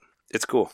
I got like halfway through the the 15, the 0 to 15 whatever mode. And then I got killed after that. So it's uh it can be really hard if you don't if you don't know what you're doing or you don't pick the right guys. Yeah, so I'm curious. So, do you, is there any sort of like relics of the uh, transfer pack in there? Like, can you click on something but it doesn't work? You can click like, on uh, it. You can click on it. It doesn't Yeah. work. Yeah, I, I tried it. It was Game Boy Tower. I think is well. Game Boy Tower was where you could play Yeah. the game on the TV, but also right when it starts, it says it'll tell you that you don't have anything connected, so you can't so you can't transfer anything. Because right off the bat, when you start the game, it would you would go straight to a transfer screen, but now it lets you know that you can't do that. So It basically is looking for that transfer pack at the beginning. yeah, so it's all If in it doesn't there. find it, Yeah. it goes to the closed system. Yeah, they, they didn't they didn't hide it. Like they're just letting you know that you don't have. So it. someone might be able to hack anything from it. this. Possibly, yeah. I mean, I don't know. It's still an excellent game. Like the Pokemon look really good, and and you have to remember, like this is the first time you ever saw them in 3D, and they're still doing like some of the same moves that they do on like Switch now. You know, like it's This was before Snap. well, I mean, actually seeing them fighting fighting each other. Gotcha. You know what I mean? Because Snap Also, they were this is the first hanging out. Pokemon game on the NSO, right? No, Snap No, was already on Snap. Oh, Snap is okay. Yeah. Well, I mean, don't you think then eventually that Red and Blue will come to the Game Boy, and then this will be uh, resolved? I don't know. I mean, we'll see. I mean, it, like like we said uh, when we were talking about the ending of the eShop for the 3DS, like those were the highest selling games. Were were the Pokemon games, like the the Virtual Console ones. So they might just sell them again as a package, you know, instead of putting them on there.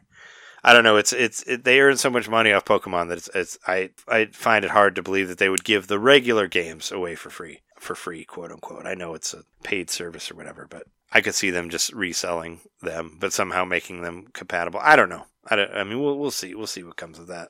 Interesting thing I didn't know. I was just looking at like secrets and unlockables and all that when I started playing it. I guess if you put if you put the Pokemon Yellow in there, that's the only way you can get a Pikachu that talks in the game. Is if if you import the Pikachu from the Yellow game And then it talks within uh, within the game. It'll be like Stadium? Pika whenever it's whenever it attacks or whatever. Every other every other Pikachu will be silent unless you put the yellow version in there and pull that Pikachu out of there. Then your Pikachu talks. Which I didn't know that because I never had the yellow one, but I thought that was interesting. And it's Ryan Reynolds. yeah, but I mean, it's cool. You know, it's nice to see. Uh, I don't know. At least try out. At least try out the mini games because they're, they're really. I cool. will. They're very imaginative and very fun. I forgot. I'd, I'd play them. I'd play them honest. online for sure. I would do. Yeah, let's try some Mario Party style Stadium. Yeah, that'd be fun. it's a it's a good time. We used to we used to play we used to play a lot of those.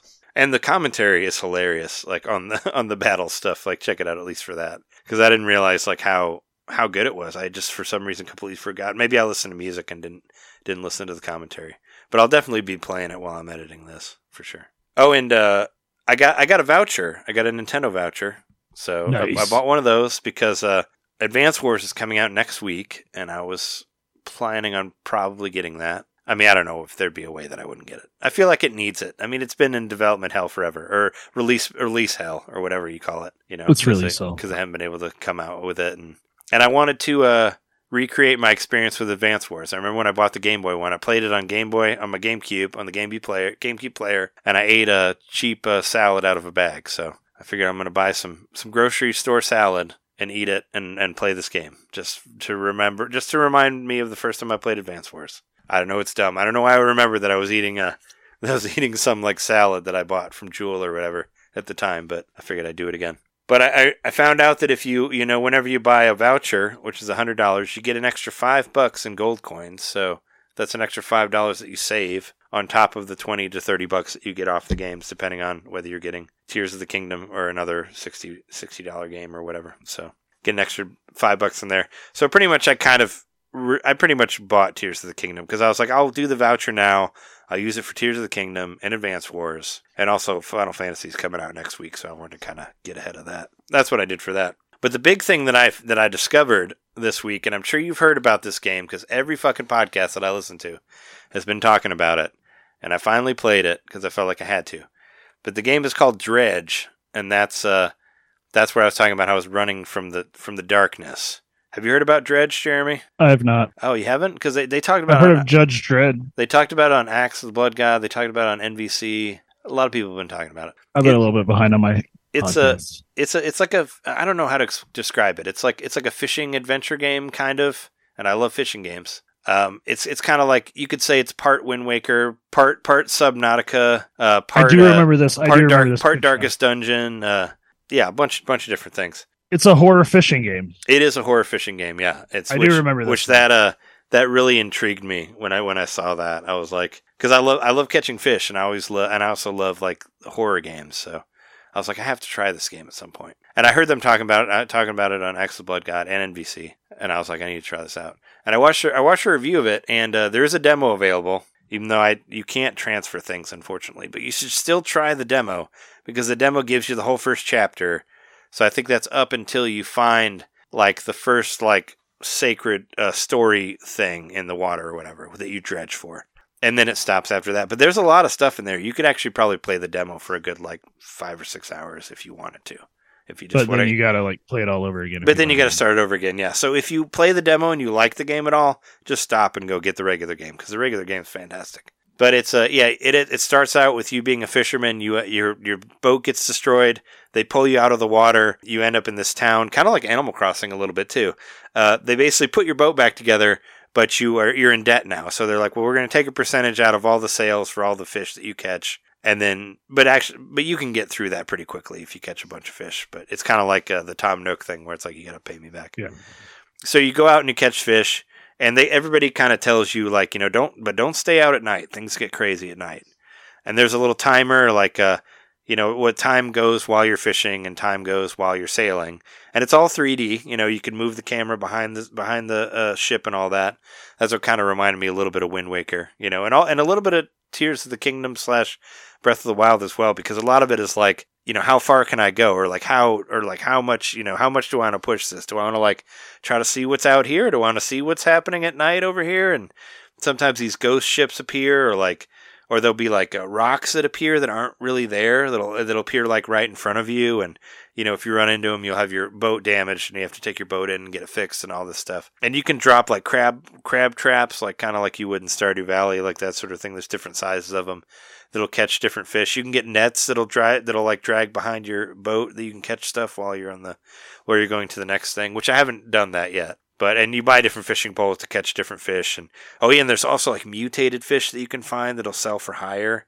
And there's like all these different variations of like one one like one of them will have like 10 eyes or one of them will be like pink or whatever you know stuff like that. And it's all you you just kind of like you know talking to the different uh villagers and kind of trying to figure out what's going on in this world. And yeah and i love it. And the soundtrack is really good. Like it's like there's this very very quiet like but sort of like sort of like dark uh, piano music like as you go across the the water and all that and you can you know you can upgrade your engine and like your health space and and all these other different things and i've i've been like catching fish and just trying to constantly upgrade shit.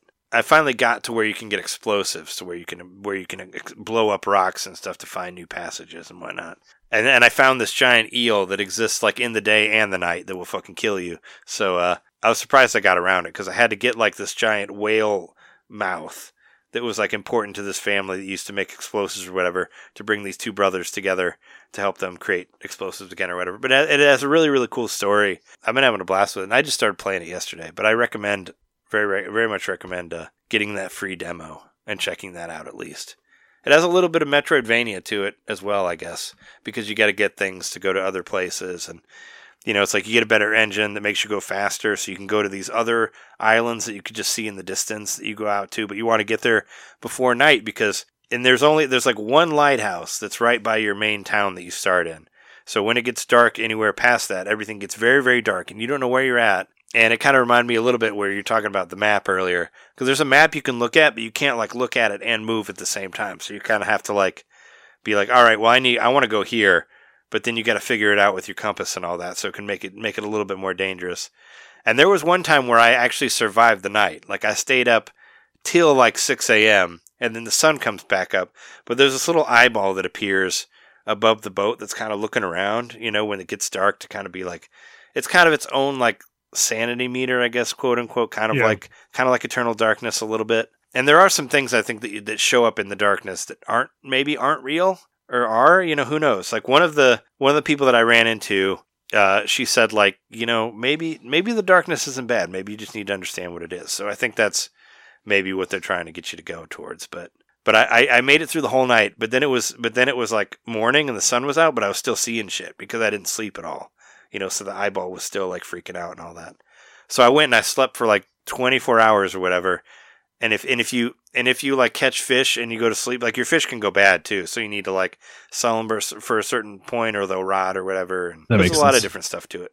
But it's really cool. Like I really I got blown away by it. It's like, oh right, this this game's awesome. So I'm planning on It- finishing that for. It for sounds sure. really unique. I uh, It really grabbed me like big time because I like I like fishing games a lot and and it's yeah it felt like a it felt like a fishing game meets Darkest Dungeon like it sounds like there's an economy in it, which is something I always like. Like for me, an economy is almost as good as uh well, I mean it's essentially the same as like experience points. oh sure yeah yeah you well I mean yeah you you you, you fish and you gain and you gain money to buy Mhm. other things and and you can there's books that you can get that you can just kind of like turn on that you'll read like as you're going across the water and you'll get like bonuses for re- reading certain books or whatever. It's like now you get a 10% catch rate or something like that because you read this book about fishing or whatever while you're while you're on the water you know so there's cool shit like that. And it looks really good. I think it looks really good. I played it on the big tv last night. I was like wow this looks great. And the soundtrack like i said i'll probably end up getting that soundtrack because it's really really good. What's do you remember the price of the full game? Uh, it's 25 $25 Okay. for the whole thing. But try out the demo. The demo's free. I actually had a bunch of uh, eShop. Uh, what was it? I had a bunch of gold coins from my uh, from when Vouchers. I from my uh, uh, haul that I got for the um, well from the 3DS stuff as well. So it was pretty much free for me because I had the because because I got all those 3DS stuff, and even though you can't use gold points on your 3DS games, you can still earn gold points for buying 3DS games or Wii U games. Back when you could still do that if you had everything tied. So I had like had like 20 bucks sitting on there, and then I got the extra five dollars from the voucher. So it was one I was really planning on getting, and I was like, I'll try out the demo. And I uh, automatically fell in love with it with the demo. And the demo will be like you can only go to certain islands. It's like these ones aren't available in the demo, but you still get an idea of how the game works. And then it automatically just like pulled me in. I'm like, uh, yeah, I, I need to finish this game. I need to see the mystery of the darkness or whatever. It's really cool. So I fell in love with it. And I was like, uh, since you're sort of on a wa- water theme with your games, it might fit in there if you want to try it. I would say try out the demo for free. And if there's any, like I say, if you like it at all, just go buy the full game and just start playing it because it's a it's a blast. And there's there's a lot of cool uh there's a lot of cool like accessibility stuff in there too. Like you can like you can change the color of of the words that are supposed to be important. You know, like when you get t- text and it's like what's Mhm. what's in green is what you're supposed to know about, or what's in red is what's supposed to hurt you. But you can change that around, or like or like what is you know what is supposed to be this or that or what you know. There's a lot of different things you can fuck with if, if you want to. Or you can turn the reflections off to make the game run smoother. I think it runs fine for what it is, but you can turn the reflections off the water to make it go faster if the frame rates are bothering you or whatever, you know, stuff like that. There's a lot of different things you can fuck with in the game. And you can uh, it, any anywhere you can dock at, you can sleep. By the way, like if you're in the dark and you're somewhere, if you can find a dock and there's docks all over the place, you can sleep no matter where you're at. You don't have to sleep at the regular town that you're at. And like those crab things that you drop, you can drop them and leave them there for however long.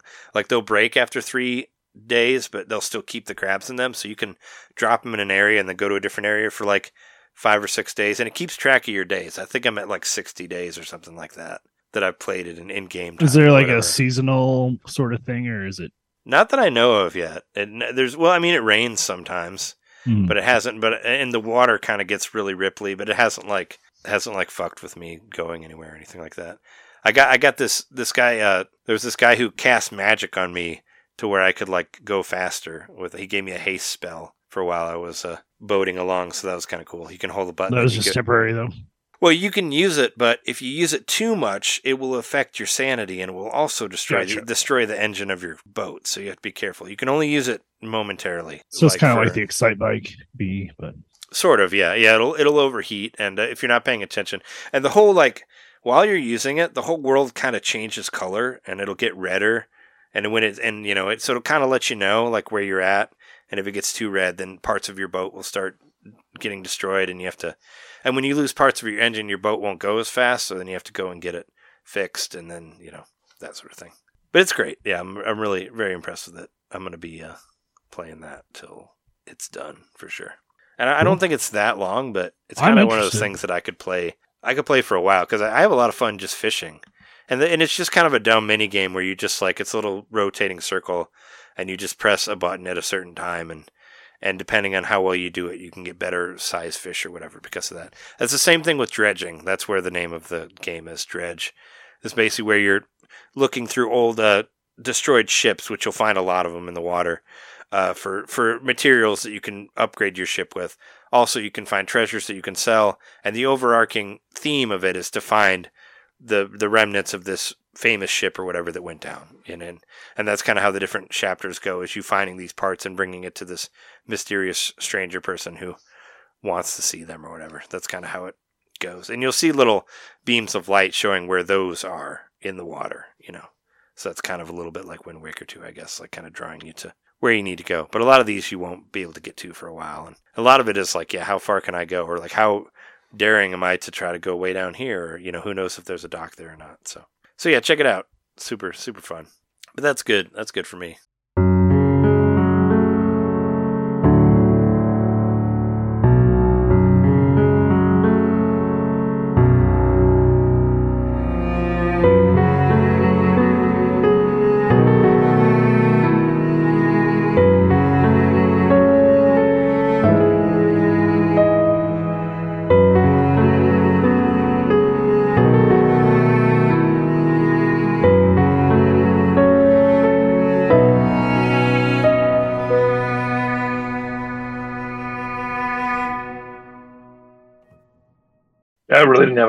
Played this week. Again, it's been a dry two weeks for me.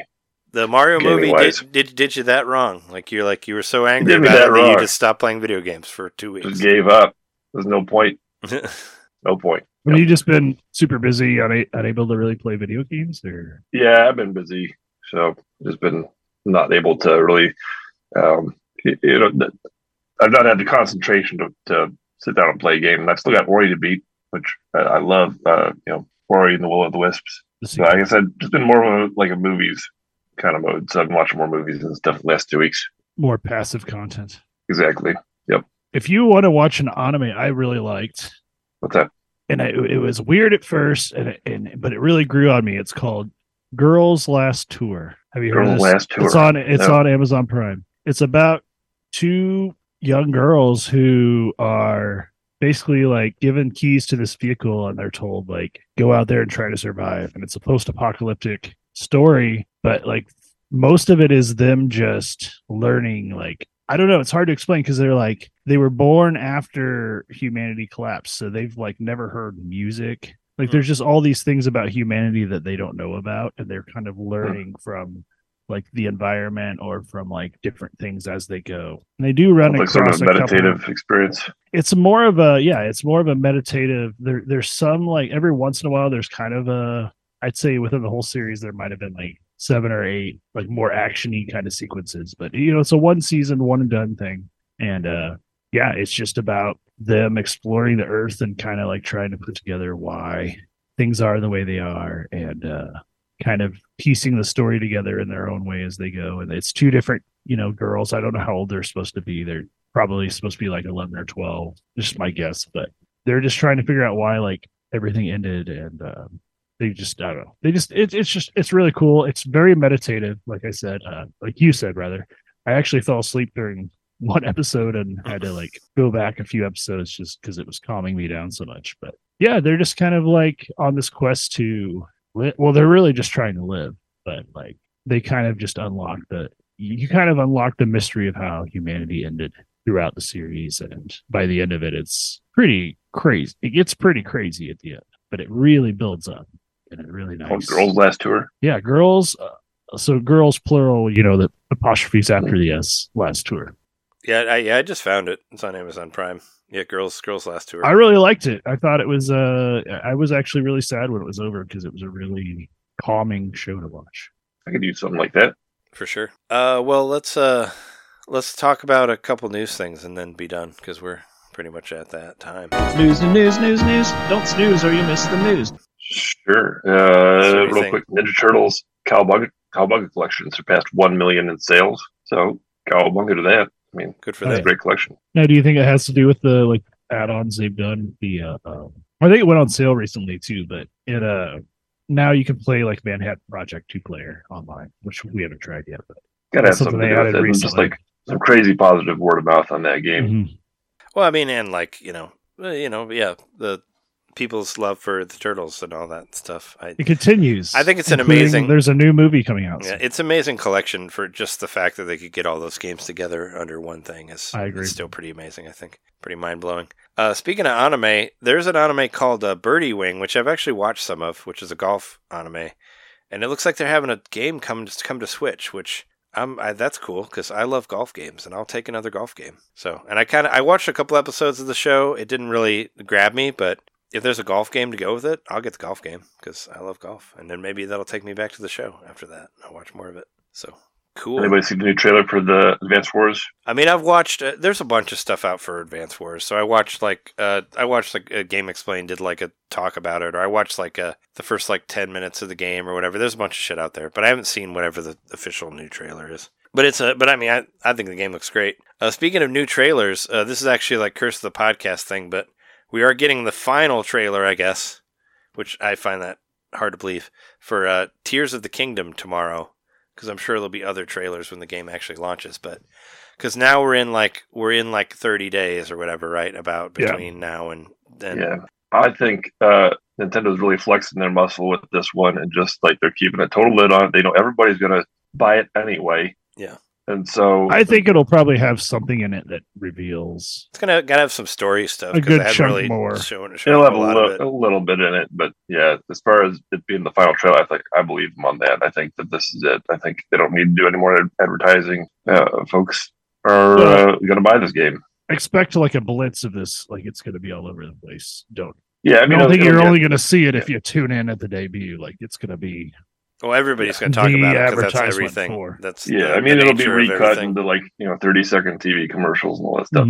Yeah, But uh, there's not going to be there's going to be no new additional footage that you see officially from Nintendo for this game. This is it. So I'm looking forward to it. What, what do you guys think is going to be in it tomorrow? A little bit of story, we say. I was just thinking maybe some story stuff. I don't know. It's only three minutes, like compared to the 12 minute one that we saw before, which is way shorter than I thought. Like, what can they tell you? But the way, but the way it was, I don't know, the way they cropped that together, and it was mostly just showing like three abilities, Mhm. maybe four abilities. You know, I'm expecting it to be.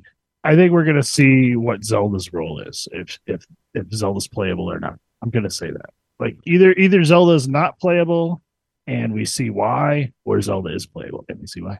I watched that. I watched that early trailer again, like the one that showed like you know like the dead looking uh Yeah. uh Ganondorf underground and re- and Link reaching out to Zelda. Where it's like, give me your power, you know, like Mhm.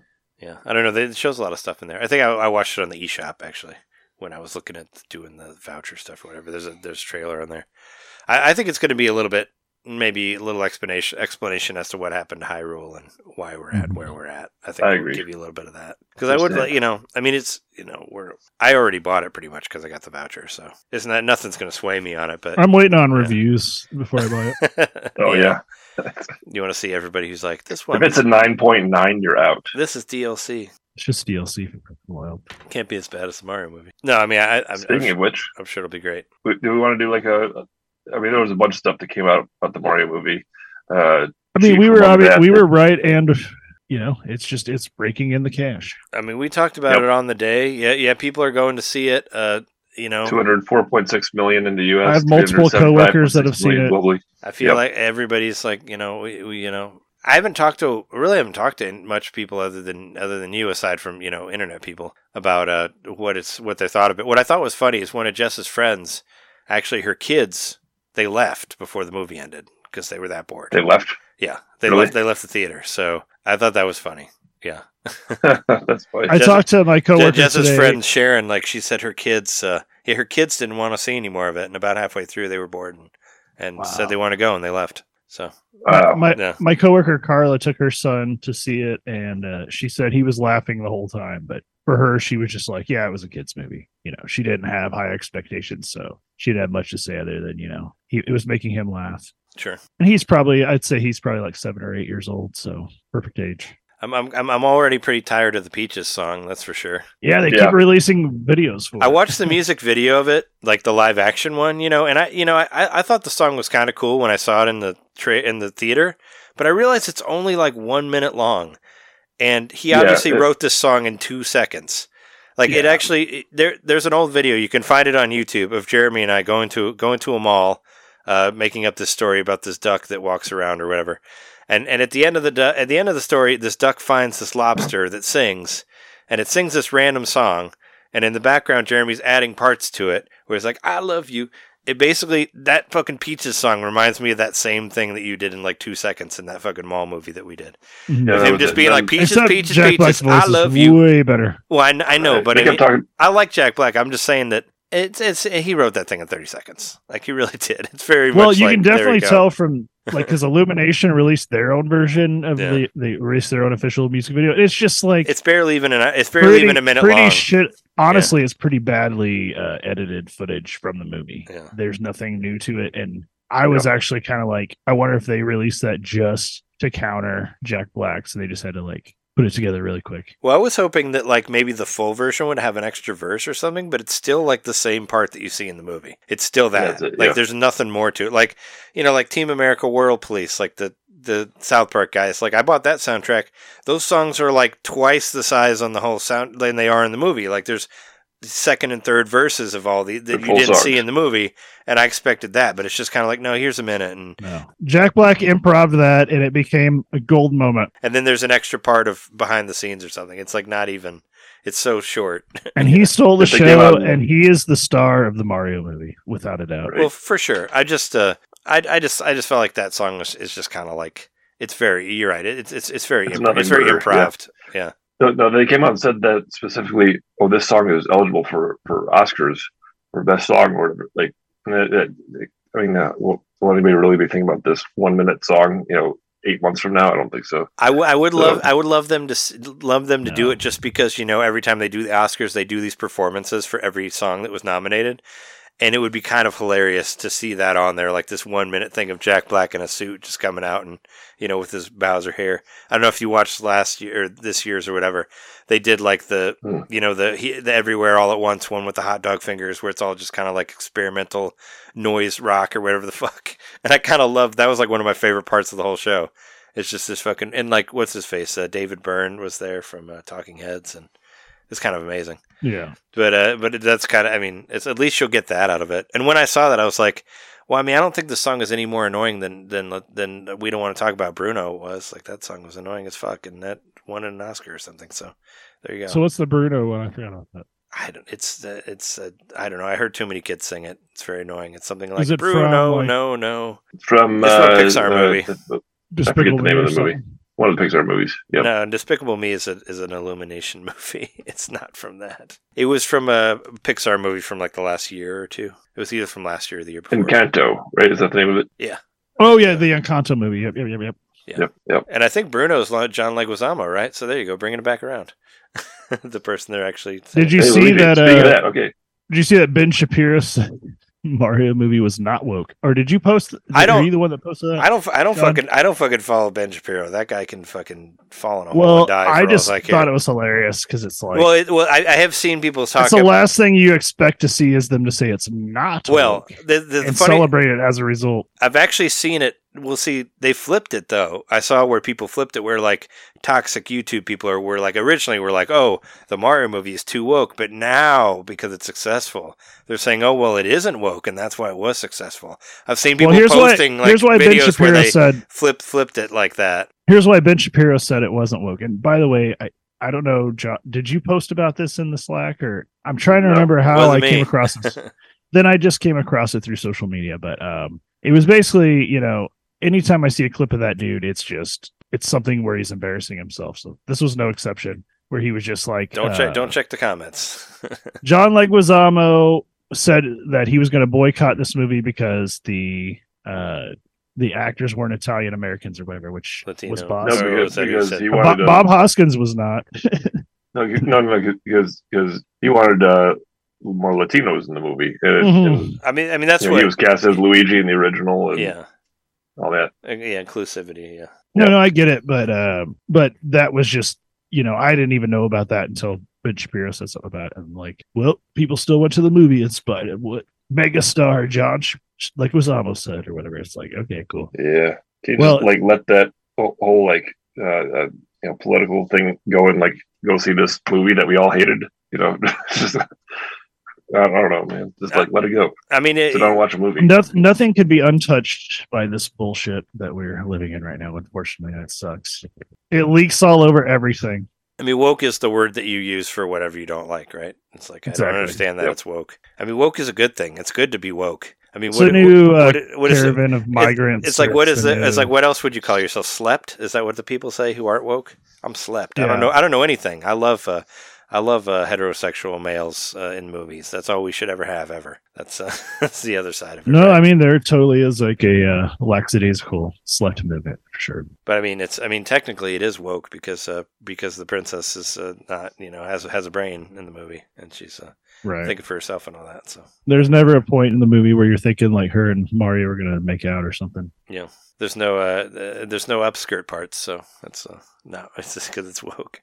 I'm sure you've seen. That's a whole other thing. The whole uh, discourse about uh, Resident Evil 4 and that it's not as horny as it was originally on GameCube, and people are calling it woke now because of that. Cool. Because just because they made it better, they made it less sexist, and people are mad about it. It's like fucking get out of here with that shit. game looks incredible. Shut up. Just go back and play the original game and Yeah, if you want the creepy stuff, uh, go play that. I guess. just just be sad in your basement. Exactly. Yeah, Mario Mario movie made a bunch of money. Uh, regardless of us saying that we didn't like it, uh, we had no uh, we had no no push on that. Uh, people went to. Went I mean, go we see it did. uh We absolutely added to the ticket sales, so you know. there Sure.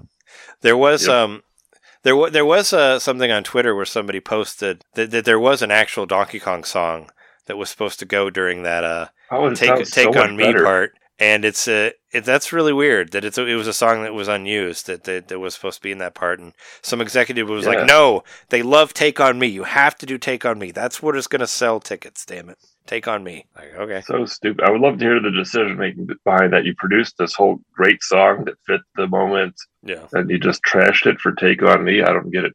A song Yeah, that literally go- go listen to the exists song. In the brain of anybody. Like that song, I can play the entire song "Take on Me" in my head.